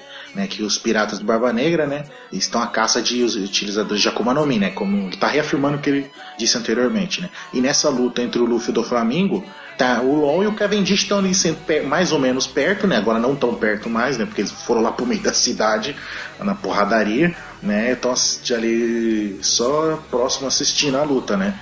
Aí ele diz né, que o sapo só tá correndo e que pro, pro Gizur Burgess, né, só tem duas opções. Ou ele vai atrás da Mera Mera ou ele vai atrás da Ope Ope. Seria interessante também, já já eu tô dando a minha opinião. Seria interessante também, seguindo esse, essa ideia dele, que eu acho que o Burgess fosse pra cima do, do LoL e do, do Kevin Dish. Tipo, subestimar o Kevin Dish e ir pra tentar aproveitar que o LoL tá fraco pra tentar pegar essa Mi dele. Ou pegar ele, sei lá, fazer algum esquema que o Barba Negra tá fazendo. E o Kevin Dish se mostrar que ele tipo, é muito mais foda do que, do que ele tipo, mostrou até agora. Tipo, mostrar que ele é um verdadeiro é, supernova, né? Do mesmo nível do, dos 11 supernovas da pior geração. E ele também tá falando aqui que a fábrica do, foi a fábrica de Smiles, né, foi destruída pelos anões junto com o Frank, né? E ele sugere aqui se, se ele acabou passando lá antes e né, da, da explosão e pegou alguma coisa, alguma fruta, alguma como um smile no caso, né? Quase impossível isso acontecer, ele diz, né? Eu acho quase possível acontecer. Mas ele jogou o palpite dele pra gente aqui, né? E ele termina dizendo: Um abraço para todos vocês, bom trabalho, carinho de Lisboa está com a gente.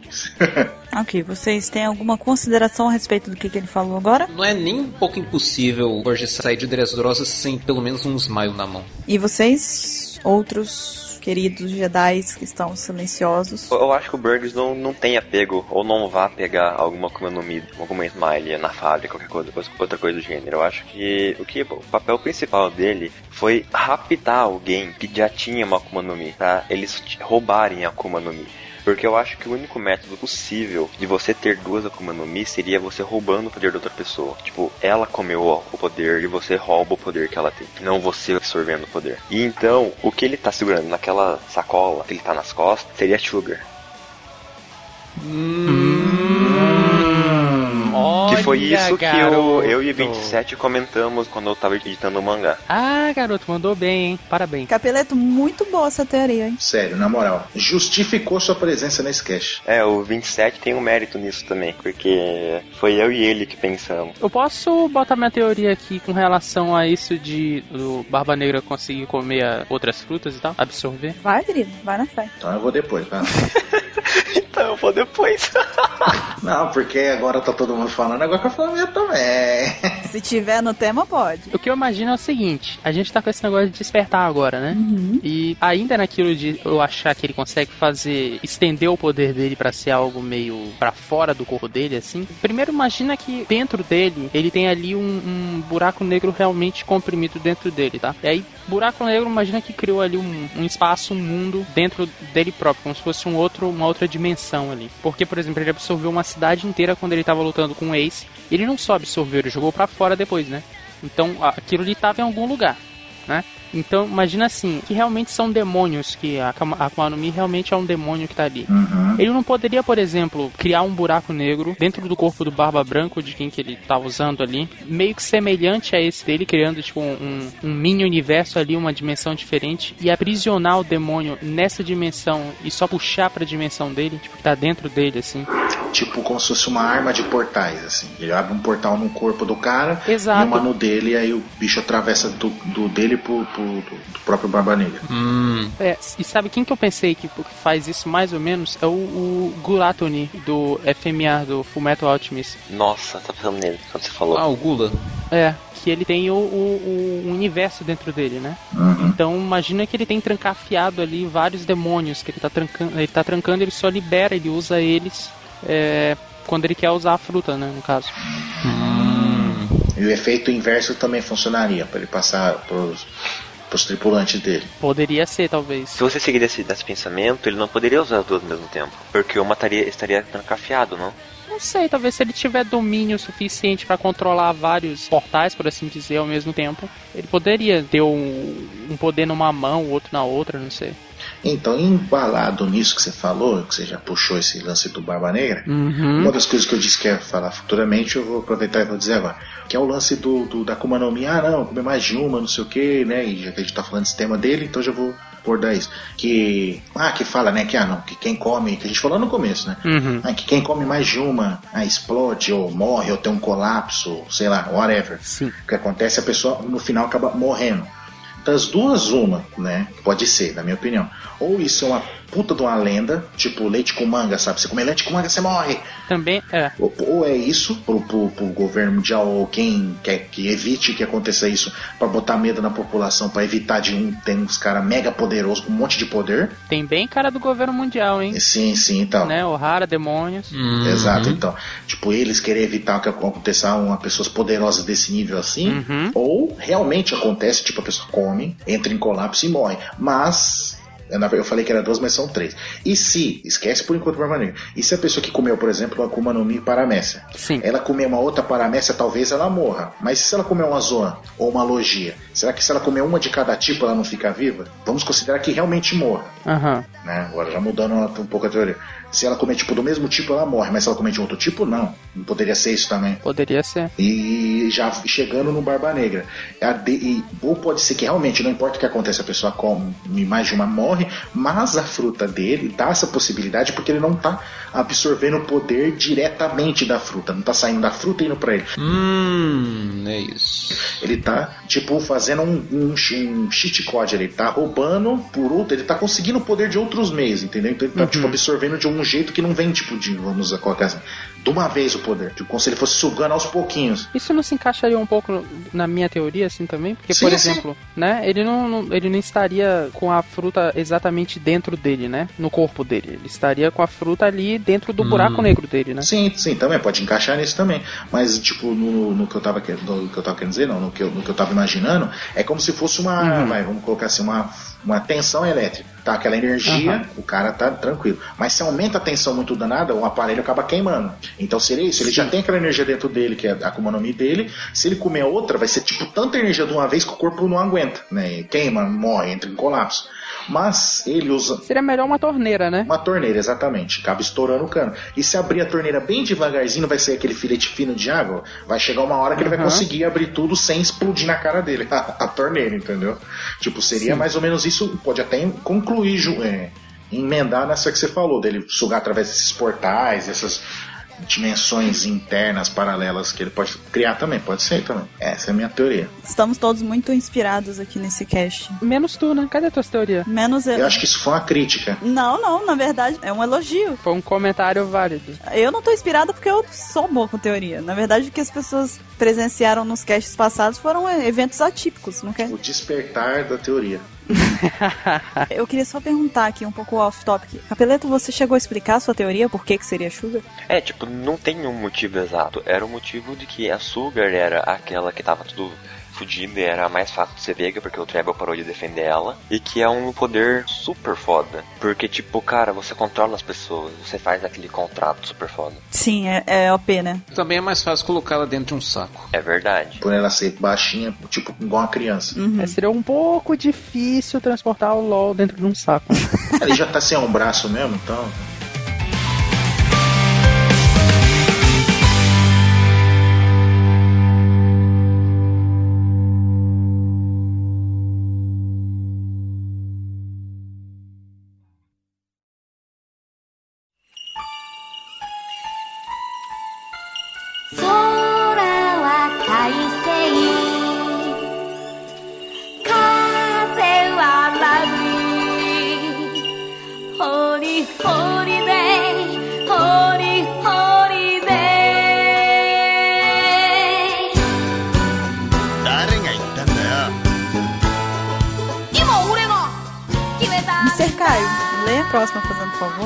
É do Roberto Suzy. Suzy. Suzy. Suzy. Suzy. Tudo Suzy. Vamos imaginar que é Suzy e não é Suzy, né? Calme, Suzy. Essa foi boa, essa foi uma ótima referência. Enfim, boa tarde, pessoal do Opex Cast. Boa tarde, a gente tá gravando esse cast de noite, você errou. Então não vai participar do cast. Muito obrigado. Corta o e-mail dele. Ele continua. Todos estão bem? Então, tá todo mundo bem aí, gente? Sim, sim. Eu tô com fome. Não, mas isso já não é novidade. Me deixa. É, eu tô bem, eu tô bem. Enfim, é, meu nome é Roberto, tenho 27 mais K. Ele tem 27 íons potássio. É, 27 íons potássio anos. Estou estudando para concursos públicos e processos seletivos para doutorado. Boa sorte. Boa sorte. Após ouvir o OpexCast 23 e ouvir novamente o OpexCast 18 sobre Akuma no Mi, eu fiquei pensando nas seguintes teorias. Vamos lá. Lembrando que o Kobe falou que tem o desejo de conseguir barra conquistar um alto cargo na marinha, talvez almirante, e houve vários comentários que ele está progredindo rapidamente dentro da marinha, seria muito legal se o Sengoku e o Garp, após a aposentadoria, estejam treinando pessoalmente o Kobe de novo, Daqui a pouco eu falo. né? Principalmente em relação ao uso do hack. E considerando que todos os almirantes possuem Akuma no Mi fodásticas, qual seria a Akuma no Mi que o Kobe comeria? Isso é um chute total, né? Não sei. Então, antes de mais nada, eu mencionei em algum cast, já não sei mais qual cast foi. Da Marinha. É o da Marinha, não foi? Que eu falei que já acabou. O Garp já, já fez o que ele tinha que fazer com o Kobe. Se ele fizer mais, se ele ajudar mais ainda o Kobe, ele vai pegar ele na mão e vai fazer as coisas do lado dele. Vem cá, vem, vamos lutar junto. Se machucou, vem nas minhas costas que eu te carrego. Acabou, cara. Chega num momento em que o, o- o discípulo precisa se desprender do seu mestre. Entendeu? Ele não pode ficar o tempo inteiro com um Garp do lado dele treinando ele. Eu acho que ele já treinou o suficiente já com o Garp. Isso é muito mais plausível do que o filho da Makino ser filho do ex também. O problema dele é as pessoas estarem grávidas. Você já percebeu, Mr. Kai? É, não, não, é. problema não tem problema nenhum. Ele não aceita que as pessoas estejam grávidas. Não pode estar grávida. Você deve odiar a Ruge, Eu né? acho que ele não quer ter filhos. Tu quer ter filhos, não assim? Sim, sim. Não, mas não é esse o caso. O caso é que é um casal improvável. Ele responde. Respondeu ainda, né? sim, sim, sim. É um casal improvável. É muito mais fácil aquilo ser, ser filho até do Garp, tá ligado? Não do esse não, cara. Cuidado, Ansem. É, não vão falar que é realmente é dele, né? Não dá ideia, não dá ideia. A a Maquina foi praticamente uma irmã pra eles, quase que uma mãe ajudando a criar ali junto com a Dandan.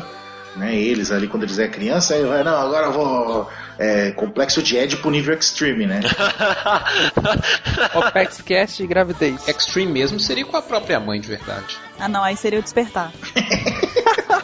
Não acredito que você conseguiu fazer essa associação. Ah, eu sou dessas, cara. É o- Esse é o meu despertar. Mas aí vocês estão falando tanta coisa que eu tô imaginando que todo mundo aí é Lannister. A Cersei deu, deu like mesmo. Imagina se você viu a teoria do Ace lá, gostei. Gostei. Ela começa, ela começa a é, é, compartilhar essa teoria no Facebook. Você está convidado para ser um Lannister. Ai, Parabéns. meu Deus, vai. Vocês estão muito zoeiros hoje, meu Deus. Estão descontrolados.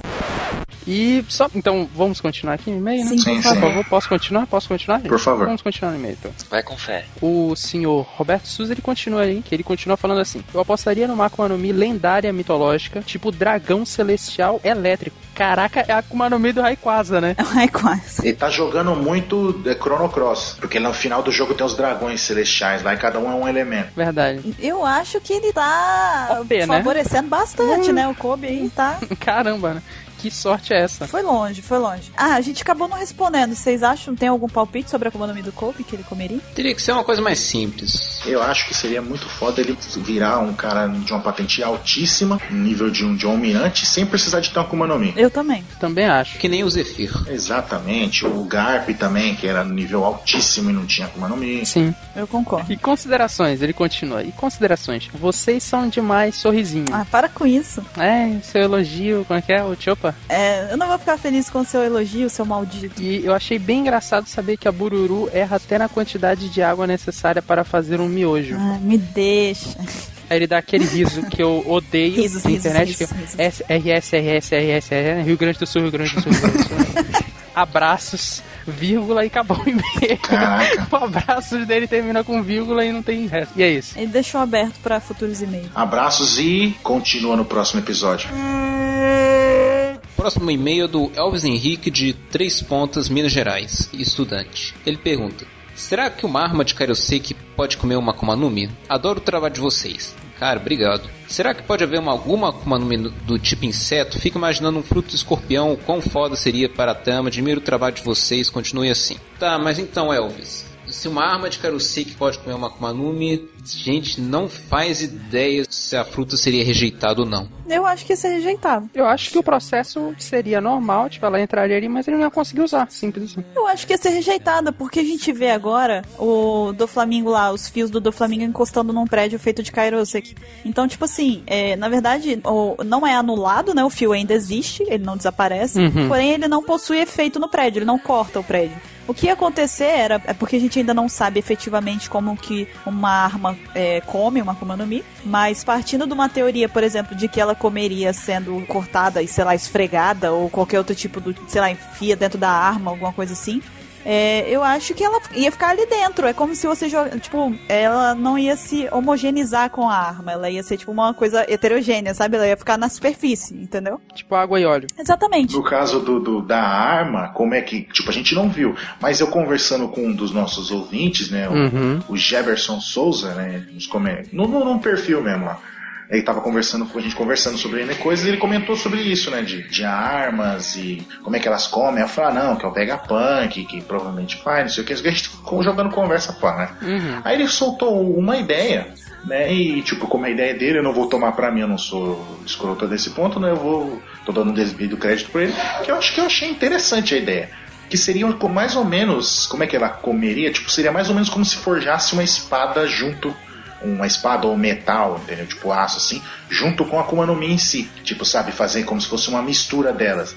Dê o metal derretido, ou o Kairosek derretido, sei lá. Aí põe a Akuma no Mi no meio, aí faz aquela liga, aquela maçaroca, e quando ela solidifica, ela já tá com, com a propriedade da Akuma no Mi imbuída nela. Uhum. Mais ou menos isso assim que ele quis dizer. E eu achei interessante a ideia, porque faz sentido. Mas eu acho que ela ia ficar sem efeito. Não, não, não, sim. No caso do Kairosek, sim. Mas ele tava, tipo, ele falou no modo geral, assim. Ah, tá. Faz sentido, então. Entendeu? Eu achei, eu gostei da ideia dele, por isso que eu tô compartilhando com vocês. Eu posso falar porque que eu acho que isso não funcionaria? Ah. Minha opinião, né? Posso estar errado também. Certo, Mas é, eu, eu imagino que assim, a Akuma no Mi, quando ela tá na fruta, ela tá desativada. Uhum. Ela não tem como ter um poder quando ela tá na fruta ali. Então, se ele, por exemplo, não comesse ela, não mordesse, não passasse pra um organismo vivo, é, ela não ativaria nunca. Ela só ficaria ali, sei lá, um bode Akuma no Mi, mas não, na minha cabeça eu não consigo imaginar ela ativando na arma, entendeu? Na minha cabeça só, mas aí, né? É, também, né? É, é mais um mistério que a gente não sabe, por enquanto, como resolver. Quanto a essa outra pergunta sobre se tem al- alguma com nome do tipo inseto e que poderia haver um fruto do escorpião, primeiro, escorpião é, não é inseto, é aracnídeo. Mas segundo, mas isso não faz mal porque Akumanumis do tipo inseto existem sim, pelo menos três confirmados até agora. Um desses três é o fruto da aranha, que foi comido por um dos vice-almirantes que lutaram na guerra, mais o fruto do besouro e o fruto da abelha que foram comidos por dois dos anões. Verdade. E sim, um fruto escorpião poderia ser bem legal. Com certeza. Será que ele viraria o The Rock? Hum. Alguém pegou a referência? Sim. O pior de tudo é quando a gente pega a referência. Eu pensei no Melo do Escorpião pela primeira vez. Aí você conseguiu estragar tudo. Eu também. Eu esperava que o Ansem também, inclusive. Não, não, é que eu fiquei tão, tão chocado com a, com a referência que suplantou a a emoção de imaginar um cara dando uma agulha escarlate, sabe? O Justivano Viana também mandou uma mensagem para a gente dizendo o seguinte: Boa noite, sou o Justivando, de Fortaleza, Ceará, 22 anos, e pegando um pouco de- do assunto do último cast, digo, sem querer esticar muito esse assunto, mas já esticou ele um pouco, expressando minha teoria. Eu acho que a Akuma no Mi do Dragon era a mesma usada por Gold Roger, que renasceu após a morte do mesmo. Assim como aconteceu com a Mera Mera no Mi do Ace. Por isso Dragon saiu logo em seguida a execução de Roger. Depois envio minhas opini- opiniões da próxima vez com mais detalhes. Abraços. Eu acho que existe a possibilidade, mas é muito de graça, né? Possibilidade existe, é inegável. Mas eu Não é impossível. não sei, cara, não sei. Tem muitas possibilidades, porque o- a gente não sabe se o Roger realmente chama no Mi também. Sim. É, exato. Ok. Resumindo, é, a possibilidade existe. A possibilidade existe, mas não passa disso por enquanto não for provado, né? É, faria até um pouco de sentido, porque o Dragon é o homem mais procurado do mundo, né? O que fez o Dragon sumir naquele momento provavelmente foi alguma outra ação que o governo mundial poderia tomar no momento. Ou como isso realmente alavancou a, a Era dos Piratas e a Marinha não ia se preocupar mais tanto com ele, mas ia se preocupar ainda, ele diria, ia ter mais espaço, ia ficar um pouco mais livre para fazer o que ele precisaria fazer com a, o exército revolu- revolucionário.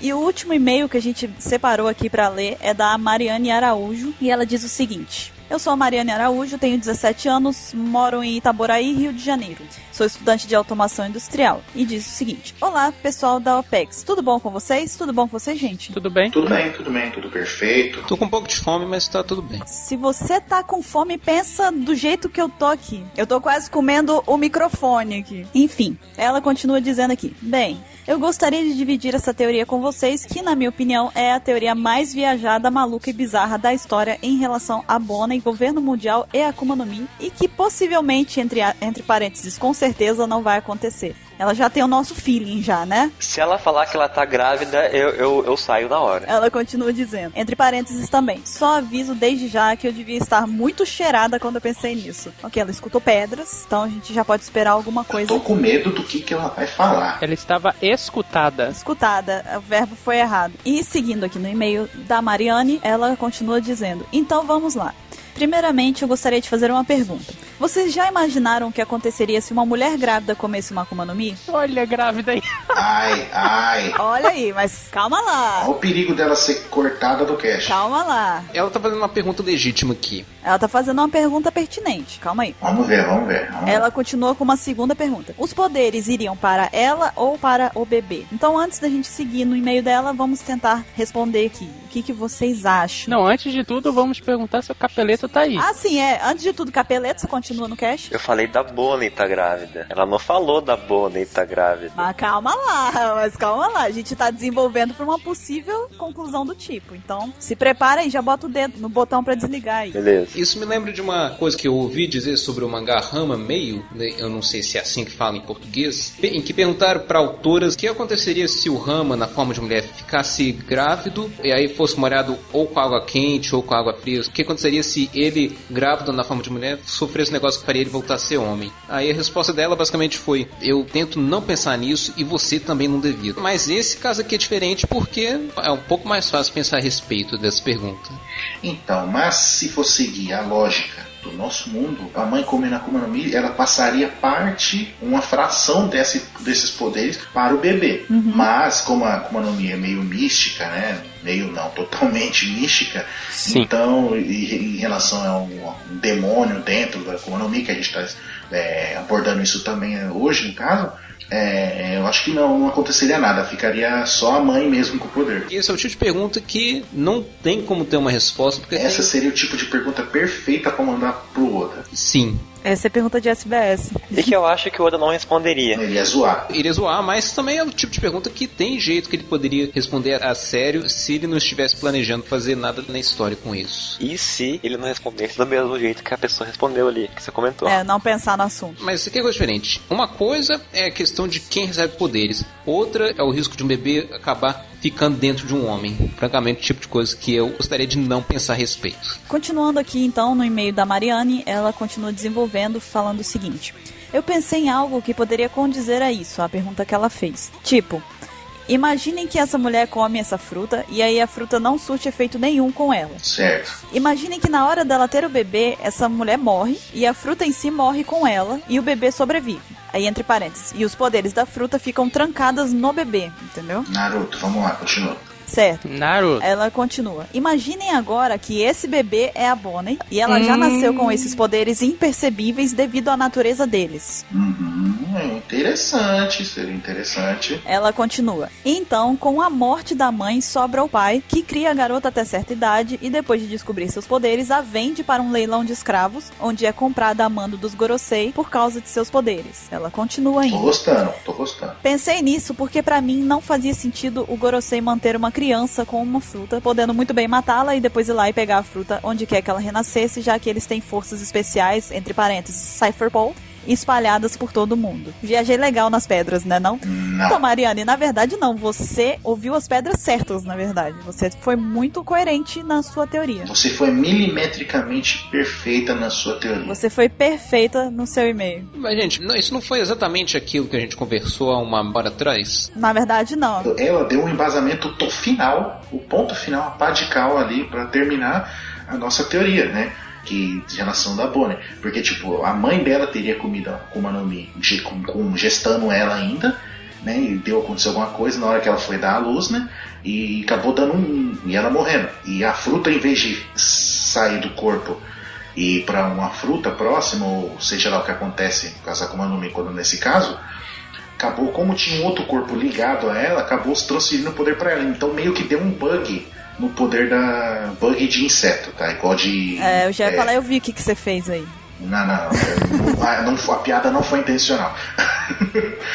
então, é de, de- desse, desse tilt assim no, dos poderes da Mi. Então ela não voltou pra fruta e ficou enraizado nela. Ou seja, se ela morrer, pode ser que a fruta não renasça. Como se o poder agora fosse dela, não da fruta. Como se esse fator extremo, né, de que acontece no caso da mãe e tal, como ela explicou, é como se isso fosse um evento totalmente atípico e que fosse, fugisse completamente da regra de tudo o que a gente entende sobre Akuma no Mi, renascimento de Akuma no Mi e tal. É como se fosse uma, uma quebra na, na regra, na verdade. Exatamente. E isso daí seria muito a cara do Oda, porque é o tipo de coisa que se acontece o pessoal fica, "Hum, caraca, que merda. Como que eu não pensei nisso? É, e ela viajou loucamente, mas ela chegou no negócio bom. com seu sentido, né? Foi uma viagem com, com sentido. E deixa eu só encerrar aqui que ela continuou o e-mail e disse assim: debatam minha teoria se quiserem, me mandem mensagens, me chamem de louca como nós fãs fazemos com vocês. Sua louca. Caraca, isso foi fetiche. Você viu a entonação dele, Caio? Foi uma entonação diferente. Foi, deu pra perceber. É, Continuando, ela diz aqui: sintam-se à vontade para falar sobre a minha teoria no podcast. Nós já estamos fazendo neste exato momento. E, antes de mais nada, ela encerra. E é isso, parabenizo a todos pelo ótimo trabalho, entre parênteses, especialmente para o Mr. Caio, que edita os podcasts fodasticamente. Obrigado. Pois morro de rir com as edições que ele faz. E obrigada por lerem minha teoria. Tchau. Tchau. Valeu. Tchau, bracinho levantado para você também. E aí?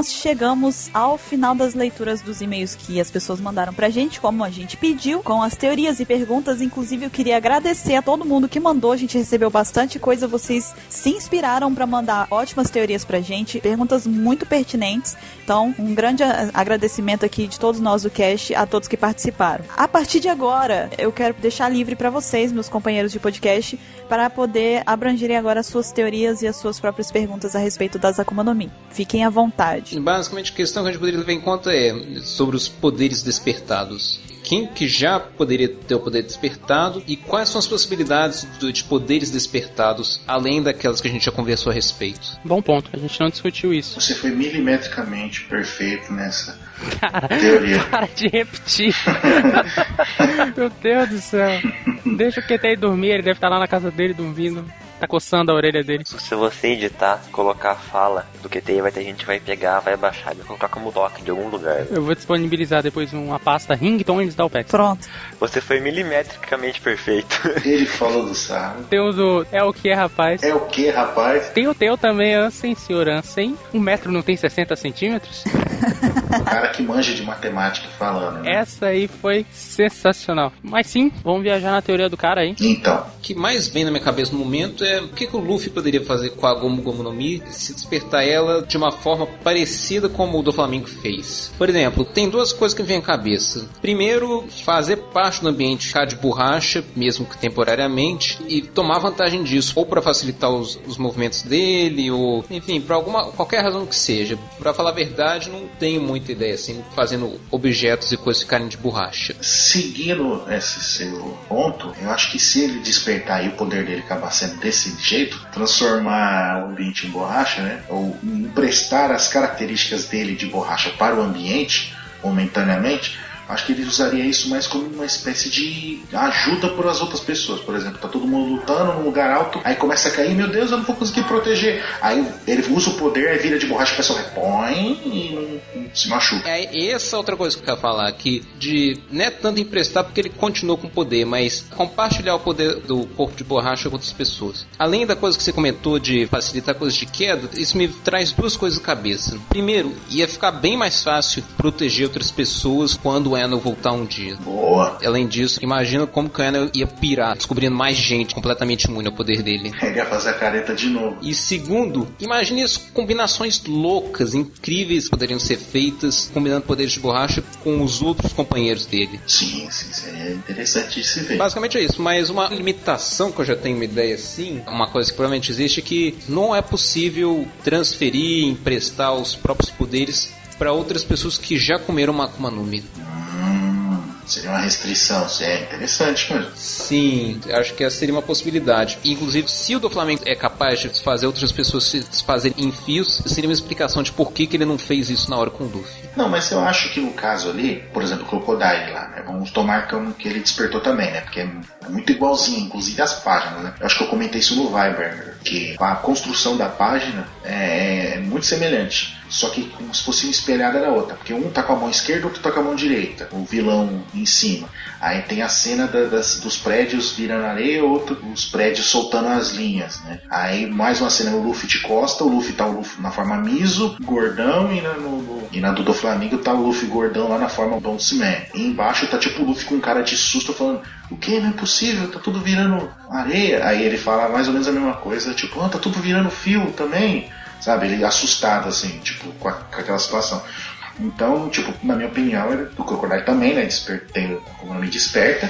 É, eu acho que isso pode ser possível. É mesmo que ela mostrando depois o Crocodile com o poder dele desperto e fazendo coisas ainda mais poderosas. Uhum. Sabe que isso explicaria um dos golpes que eu acho mais maneiros do, do Crocodile, que nunca fez sentido pra mim assim, porque, enfim, que é aquele que ele dá antes de ser derrotado, ele, ele solta o lá espada, mas antes disso ele solta o sabros pesado, né? Que ele tá lá no alto e aí ele taca uma onda de, de choque que atinge a terra e vai destruindo, né? Todo aquele ambiente lá. Só que assim, não faz muito sentido ele ser da areia e tacar uma onda de choque, né? E se isso for a animação que o Oda usou, e o estúdio, no caso, usou, a mando do Oda, não sei se o Oda tem controle disso, para representar esse wireless novamente do despertar da, da Akuma no Mi, entendeu? Eu acho que é, é animação mesmo, é coisa do, do anime. Eu não lembro do mangá aparecer isso. Eu lembro do mangá aparecer isso. Aparece?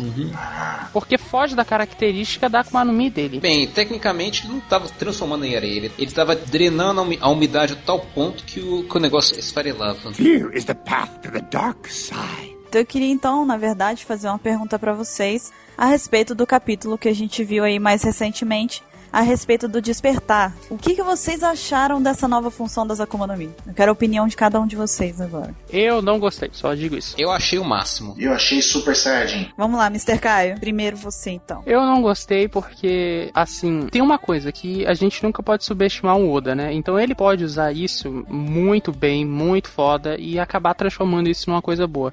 Mas isso é um pouco do que a gente comentou nos casts passados, de ser Ultimate, de ser Final Attack das Akuma no Mi, que eu não gosto, porque eu acho que não é Bleach, eu acho que não é Bankai pra ficar ah não, toda Akuma no Mi agora tem um super poder e aí todo mundo vai usar. Se todo mundo sair usando, tipo, o Ruffy aprender a usar, aí a Robin aprende a usar e todo mundo começa a usar ele loucamente, eu vou achar muito ruim. Eu acho que vai sair totalmente do que é One Piece.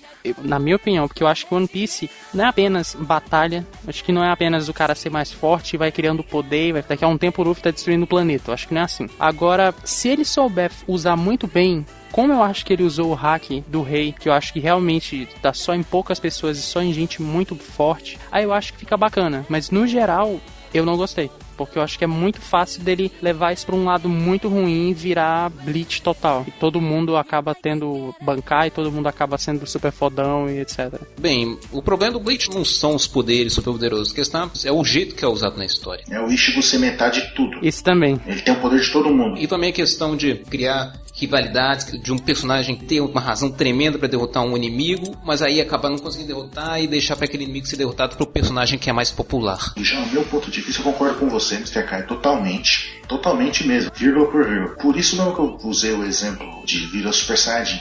Porque, tipo, não, Saiyajin, meu Deus, o Super Saiyajin é o cara lendário, uma lenda, que não existe, você é o Goku vira, você fala, mano, o Goku virou, só aparece um a cada não sei quanto tempo, e o cara mais poderoso, não sei o que. O Goku virou, você fala, mano, o Goku é foda. Aí fica uma saga inteira o Goku, né, tipo, sumido, não sei o que, não sei o que. Aí aparece os, os caras de novo, né, aí o Vegeta se fode pra, pra treinar a vida, Saiyajin, você fala, caraca, você até o discurso que ele faz é foda, né, lá do maldade, não sei o que, não sei o que, que ele fala muito louco, e tudo, aí ele vira Super Saiyajin, né, o Trunks do futuro, tá, tem a desculpa, ele conseguiu também, beleza. Mas aí depois vem as outras, a saga do Blue, tipo, o Trunks, criança, é Super Saiyajin. É. O Gotenks é Saiyajin. Sim. Aí não sei quem é Saiyajin. Aí tipo virou uma merda, entendeu? Tipo, todo mundo é Super Saiyajin. Tipo, ah, não tô fazendo nada, tô brincando com o Trunks quando era criança, a gente se transformou. Você fala, caralho, velho, como assim? Os caras. Porra, é essa, né? É, porque fica ridículo, porque tipo, o Goku, quando ele virou a primeira vez, ele viu o Kuririn, que é o amigo dele, amigo de infância dele, explodir na frente dele, entendeu? Então ele gerou aquele ódio absurdo, gerou aquela motivação dele de, de, de, de raiva contra o Freeza, de, aí que ele virou Super Saiyajin. O Vegeta é a mesma coisa, o Vegeta tinha um ódio de, de ver todo mundo superando ele, o Goku, que era um inimigo para ele, um rival, superando ele, ele sendo humilhado durante boa parte da vida dele, aquela raiva dele que despertou o Super Saiyajin nele, entendeu? Tipo, ficou legal. O Trunks do futuro também tem sentido, porque ele viu todas as pessoas que ele conhece Sim. ser assassinada pelos androides, então despertou aquele ódio também, ele virou um Super Saiyajin. Aí o Gotenks e o, Trun- e o Goten, o Trunks criança e o Gotenks do... Não, eles... Ah, eu vou virar, virei. Tipo, É, banaliza. banaliza. E se todo mundo não se tiver esse despertar também, vai ficar a mesma coisa, vai ficar um bagulho besta. Entendeu? Aham. Então eu acho que se tiver daqui pra frente, vai ser exatamente como você falou, cara.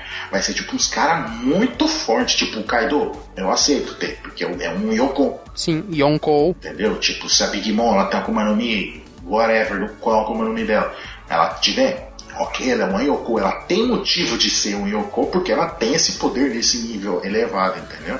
Mas é parecer, tipo, o Smoker, ah, o Smoker despertou o poder, não, né? Pois é, eu acho escroto. Gente, o negócio que eu vou comentar é o seguinte: vocês estão com tanto medo do negócio ficar igual Bleach ou Dragon Ball, vocês estão subestimando a, capacidade do Oda conseguir usar as funções despertadas desses poderes de uma forma bem mais criativa que é usada nesse- nessas outras séries. A minha preocupação é, não é nem, na verdade, se tornar Dragon Ball ou Bleach ou enfim. A minha preocupação com o despertar é, na verdade, a mesma preocupação de quando One Piece vai acabar. Acabar. É, então, acabar. Acabar!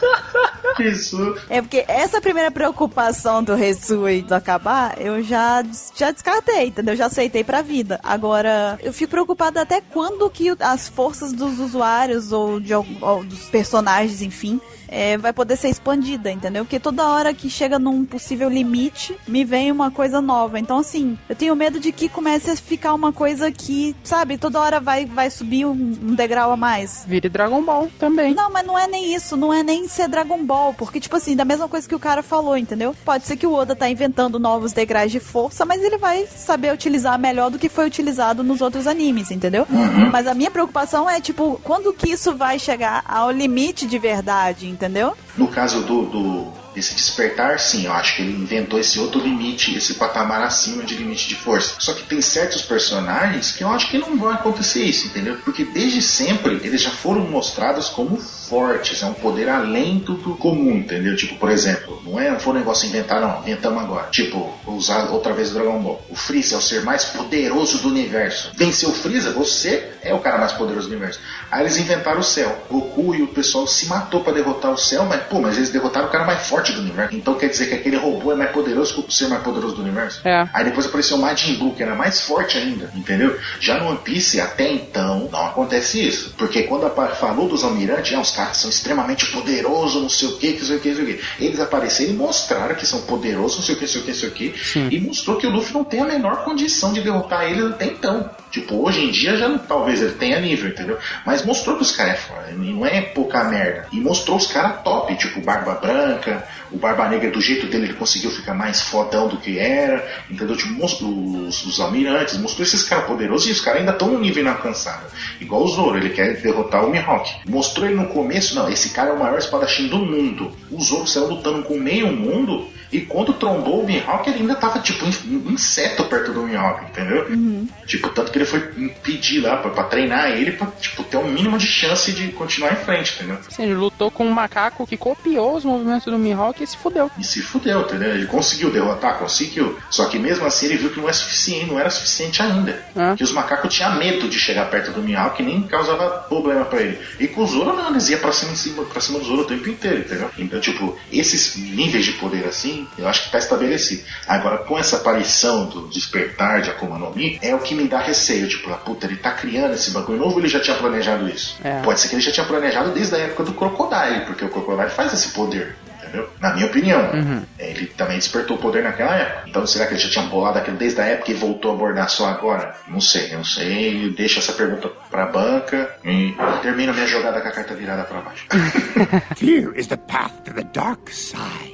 Qual será que seria a Akuma no Mi que a gente conhece até hoje, assim, que o despertar seria mais impactante? Se o usuário conseguisse chegar ao nível do despertar. Alguém pensa em alguma coisa rápido, assim? Vou usar o que eu comentei no Viber também. Perguntaram, né, o que, que a gente achava, não sei o que, não sei o que, não sei o que. Aí eu comentei da Gura Gura. Tipo, ah, não, mas é a Gura Gura, como é que seria? Eu até fiz um paralelo com, com o poder de uma certa personagem, que eu não vou falar o nome pra não dar spoiler pra quem não tá assistindo. A série Agentes da Shield. Tem uma personagem que desenvolve um poder lá. Quem tá assistindo a temporada atual sabe que tá falando dos inumanos, essas coisas. Um certo personagem desenvolve um poder. que É um poder de tipo de vibração. E o que seria mais um terremoto do que, tipo. É lógico, né? Antes que comece a tacar pedra em mim, eu sei exatamente o que, que, que é as placas tectônicas em si, mas eu tô falando de efeito prático, que é um tremor, não é? Sim, a, a placa tectônica apenas ela cria o tremor. Isso, ela uma raspando na outra causa aquele tremor absurdo. Sim. Então, mas vamos à praticidade. É um tremor, certo? Sim. Então, e se o poder desperto da Gura Gura for um tremor tão absurdo, mas tão absurdo que ela pode fazer tremor tipo um nível, já que a gente estava citando o nível atômico aquela hora, e nível nesse nível assim, fazer tremer os elétrons, as- tipo essas partes internas do corpo. E isso é abordado também no Karate Tritão, que mexe com, com os componentes de água dentro do corpo da pessoa. Então não seria tão viajado assim imaginar um poder que faria isso. Tipo, a Gura Gura nesse nível tão longe, ou, ou seja, ele poderia fazer tipo um terremoto que ele deu na cabeça do Akainu, regaçou o Akainu, mas o Akainu ainda mostrou que é foda e continuou vivo ainda. Mas ele poderia fazer isso como você disse, wireless. Tipo, o cara tá longe, ele faz o bagulho, o cara começa a sentir. Começa a sentir esse tremor dentro dele de longe, entendeu? aham, entendi. E ela é considerada a mais poderosa, então faria sentido ela ter esse poder absurdo. Assim como a Mera Mera, que também é considerada uma das mais fortes, queimar o cara à distância, entendeu? Sim, sim. Esses poderes, eu imagino isso, né? Pode ser brisa. Eu até fico pensando assim que é interessante, porque eu imagino que o Barba Branca não despertou a Gura Gura no Mi. Eu imagino. É, sim, eu acho que também ele não precisava, né? Só o poder bruto da Akuma É. no Mi dele. É, era muito OP, mas ele não despertou e é interessante imaginar que o Yonkou conseguiu chegar lá sem despertar a Mia. Então talvez o, o Oda consiga, como eu falei quando eu tava falando isso, né, que eu falei que não dá pra subestimar o Oda, mas talvez ele consiga realmente manter esse equilíbrio aí mesmo com essa nova forma, né, de personagens fodas que não precisam disso. É verdade. Eu acho que isso seria só mais meio que um fodendo diferencial mesmo. O cara ter despertado. Tipo, Uhum. sei lá, se tivesse duas economias iguais. É isso transforma o do Flamingo mais foda ainda do que ele já é, né? É, isso faz todo sentido, isso, porque, tipo, o Oda tá, a gente já comentou isso um milhão de vezes nesse cast e em outros, que o Oda tá trabalhando ele, né, desde Jaya, desde que a, Jaya, Jaya, Que é aquela que teve a primeira vez que mostrou a reunião dos Shibukai. Já é. Pouco antes, não foi? Foi lá na ilha antes dele subir. Isso, então, desde lá ele tá trabalhando o do Flamengo. Tanto porque fala de lá, aí depois tem o Bellamy, que era do, do bando dele, depois o do Flamengo aparecendo matando todo mundo lá, e tem um leilão, e um monte de coisa vai acontecendo, e ele sempre tá por trás ali. Entendeu? Então ele já tá trabalhando esse, esse personagem há muito tempo. Então, nada mais justo do que dar esse poder apelativo pra ele, entendeu? Sim. Fear is the path to the dark side. Ok, é, vocês têm mais alguma coisa pra dizer a respeito das Akuma no Mi? Mais nada. Não. Não. E a gente falou bastante, graças a vocês que mandaram bastante coisa e acabaram incentivando a gente a pensar em novas teorias. A gente espera que vocês tenham gostado desse cast. Se teve alguma teoria que a gente abordou aqui que vocês discordam, deixe nos comentários, manda um e-mail pra gente. Se faltou teoria que vocês tenham aí, a gente não tenha dito, também manda por comentário pra gente, por e-mail principalmente, para que a gente possa ler nas leituras de e-mail do cast. E no mais, a gente vai ficando por aqui. Esperamos vocês na semana que vem e tchau! Adeus. Falou! Valeu, gente. Falou.